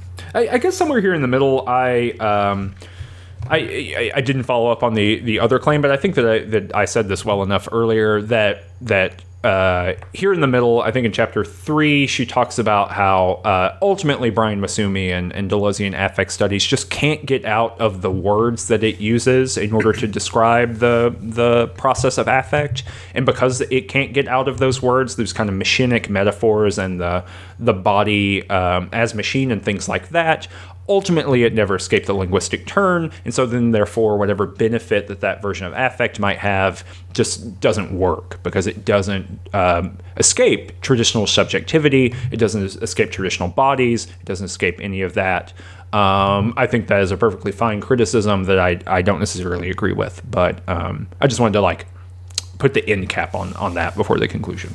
Mm-hmm. Games don't matter, Michael. Games don't matter. This is the Miguel Sicart quotation yeah. that opens the conclusion Games don't matter. Like in the old fable, we are the fools looking at the finger when someone points at the moon. Games with the finger, play as the moon. Yep. That's a it's a it's an interesting idea to, to take that video games themselves are not important, but rather the the tendencies or ideas or cultural shifts that they are indicative of or gesturing to are, are what is important.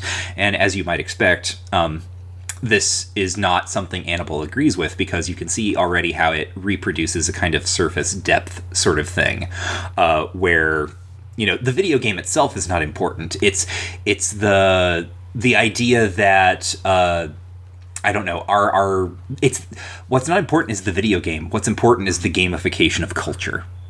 Right. That is that is one way of thinking about this. Um, and Anable, of course, disagrees because um, she she's going to say that games do matter. They matter uh, for precisely the reason that Sicart is kind of like trying to discount them by saying that they're just kind of a, an instantiation or they're like unimportant indicators of something greater. Um, and she's saying, no, they are the greater thing, right? They are the thing that is happening. Um, and it's precisely because they are so ordinary and so commonplace, um, because there's been such a prol- proliferation of games, that is in, in fact how the bigger changes are going to happen because of the ordinariness of the games themselves. Yeah. Yeah. Um, yeah. So she, you know, ends kind of just hoping that she has uh, presented a kind of a way of approaching video games and affect theory uh, that brings them into productive conversation. Um, basically, through historicizing both of those ideas in, in the ways that she has done throughout this book. Yeah, on, on 132, I, I really like this kind of, even though it's not the end, she, she has kind of an anecdote about the MoMA um, acquisition of games Right. in the middle, which which Yeah. is uh, which is interesting. But I, I actually think that the paragraph before that starts is um, like a you know this kind of really good emblematic conclusion. She says. In holding affect theory and video games together, my approach assumes that video games, their images, sounds, stories, mechanics, and interfaces can be read and interpreted as giving shape and form to particular feelings. Video games are not technologies capable of autonomously and unconsciously rewiring our bodies. Rather, they are a particularly popular form of representation through which we can trace and analyze how affect moves across bodies and objects in the present. Right? So, like, you know, they, they, they are a huge multi-billion dollar industry in which our feelings and our ways of engaging with the world move through like a train on train tracks right? Um, and while i think i have maybe a different feel on how autonomously they can rewire our bodies because i certainly think that games you know i think i'm on more closer to the sheer chess side right? I do think that designed identity is a real thing. Um, and i think that the design of games um, you know, if we can think of of of um, you know the machine and the human is kind of like tugging back and forth for what exerts the most control. I think probably the object, the art object, or the machine, or the video game exerts more control on us than we do on it, i on the average. Um, but ultimately, yeah, I mean, I think that I think that, that that's right. Um, I, I like that kind of phrasing that she has at the end there. And so, yeah, that is playing with feelings. It's playing with feelings. Oh, yeah, uh, another thing too, just uh, but just to, to read the quote of what you said. Um, on 134, she says, and, and this is maybe like my only, and you know, this is what I spent the first hour talking about. Sorry about that, but uh, she says bringing video games in, into conversation with affect theory depends, and this book illustrates on historicization of both terms, a process that is necessarily partial. The ways that we tell video game history and feel that history in the future will be shaped by the partial affective archives that we form in the present. And I guess that my kind of criticism of that introduction in the first chapter is that I don't think that affect is like appropriately historicized. Um, I think it's historicized back to 1945.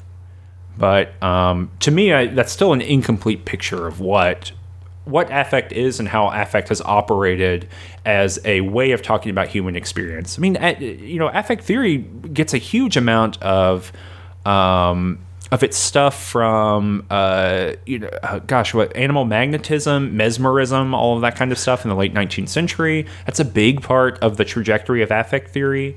Um, Well, and in like, I mean, we've already talked about Spinoza, who's 17th century, and he's um, coming out of a cultural context in which there's a long medieval history um, and sort of even contemporary to him, you know, sort of philosophical ish history of writing about just like the passions.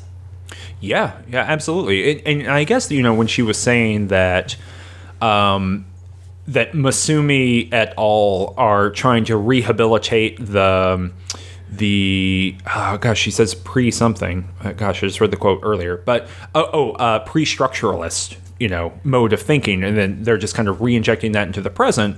I, I'm just not quite sure how Silvan Tomkins in, in you know embracing the affects, how that's not happening there too. Um, you know, there's still you know, you, you line up those affects and it does start looking like the the passions uh, to some degree. You know, medieval Catholic, you know, I don't know, doctrine, Yeah. theory. but yeah. I'm interested to see a lot of the work that comes out of this book in the sense of like people reading this and then applying it. Um, I saw a really interesting presentation at SCMS from uh, Oscar Moralde, who is using this to talk about uh, adaptation uh, a little bit. Um, and had a brief chat with him. So that, it, I'm very interested to see where that kind of stuff goes. And I'm sure that lots of people are reading this by virtue of it winning the SCMS award. Um, Sianne Ngai, similarly, did not win the SCMS award, but won the MLA Best Book Award, you know, when that book came out too. And that allowed it to kind of get a lot of traction. So, yeah, I'm, I'm curious to see who picks this book up and under what conditions. I mean, I'm, I'm certainly going to engage with it in the future. Yeah, no, I definitely think I have something here because like I've never written, as I said, anything specifically on affect, but I have an extremely like way too long blog post that I did years ago after I did my comps reading. Um, do you remember this? Did you ever read it? I hope I think I did. I think, uh, bad. did we get in an argument about it? maybe we did. I don't know.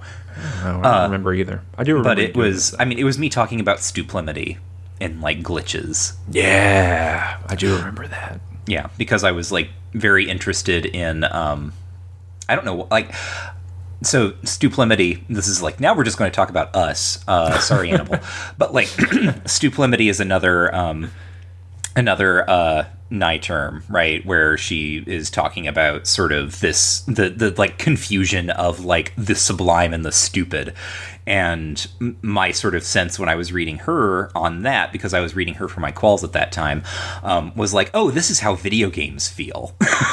like a lot of the time is this like uh, weird conjunction of like grand incredible adventure and like really really stupid things like oh i you know can't open this door because i don't have a key that's the right color Or this door just doesn't open. or this door just doesn't open right yeah. Um, or like you know there's one other person in the world and what they have to say to me is i hear that there's an ancient sword somewhere in the forest. Uh, but that sort of thing yeah so um, I, I am interested in trying to come back to some of that thinking, uh, especially in light of this book, because I think it does give me a better handhold to talk about um, games in the ways that I think that they manipulate affect uh, than I had back then. Maybe we should just read a Sianne Ngai book. Maybe. Just, just has nothing to do with games. They're good. They're they're interesting. are. I think that methodologically they're very uh, they're very cool. Um, be a good thing for more people to be talking about in game studies. I'm really I'm really excited um, because every time I write about Sianne Ngai in relationship to games, I have to go. Well, see, no one really writes about Sianne Ngai in games, but if they did, they would get X Y Z benefit. Now I could be like, oh, there's a book where someone did, Yeah. and it was productive and helpful. Yeah. So uh, I guess that's the end. I would uh, check the mailbox, but I don't remember the password for it. So sorry, guys. Michael, gotta figure that out. I'm I'm I'm gonna figure I'm gonna I'm gonna uh, figure it out by the next time we record because I realized last time we didn't even talk about the mailbox. Um, so this time I was like, okay, I'll check the mailbox, but the problem is Windows installed an update and erased all of my like information. It had like a big system refresh or whatever. I don't know. It, This it- is how we uh, get away with deleting all the emails every month. Yes, You're like, I'm sorry, I don't know. There was just an update. Yeah, yeah. mm, Windows update. Now I don't remember the the password to my email. Sorry. Sorry. Um, and it was like some weird complex thing that I made up that was uh, I maybe I emailed it to you or something. Who knows? Uh, you anyway, might have. I promise I promise all of you listeners uh, that if you have something you want to say to us, uh, then please send it to game studies study buddies at gmail.com and eventually I will figure out how to get into that mailbox and I will read the letter. Beyond that email address, Michael, where can people find you on the internet? Uh, you can find me on Twitter uh, at Warren is dead. You can find me at C. Kunzelman. If you enjoyed this show, two and a half hours of talking about a book. Um, you can support us on Patreon. Uh, you can look down in the description below, or you can go to at Ranged Touch, and you can see us talking about the Patreon over there. You get some exclusive content. Recently, we've canceled a couple shows uh, due to some some staff changeover and things like that. Uh, but new things are coming down the pipe. Um, and woo, and you will uh, you'll learn more about that either later this month or at the very top of June. So just sit tight and uh, keep doing it. And of course, there's going to continue to be game study study buddies content over there. So um, yeah, thanks so much for listening.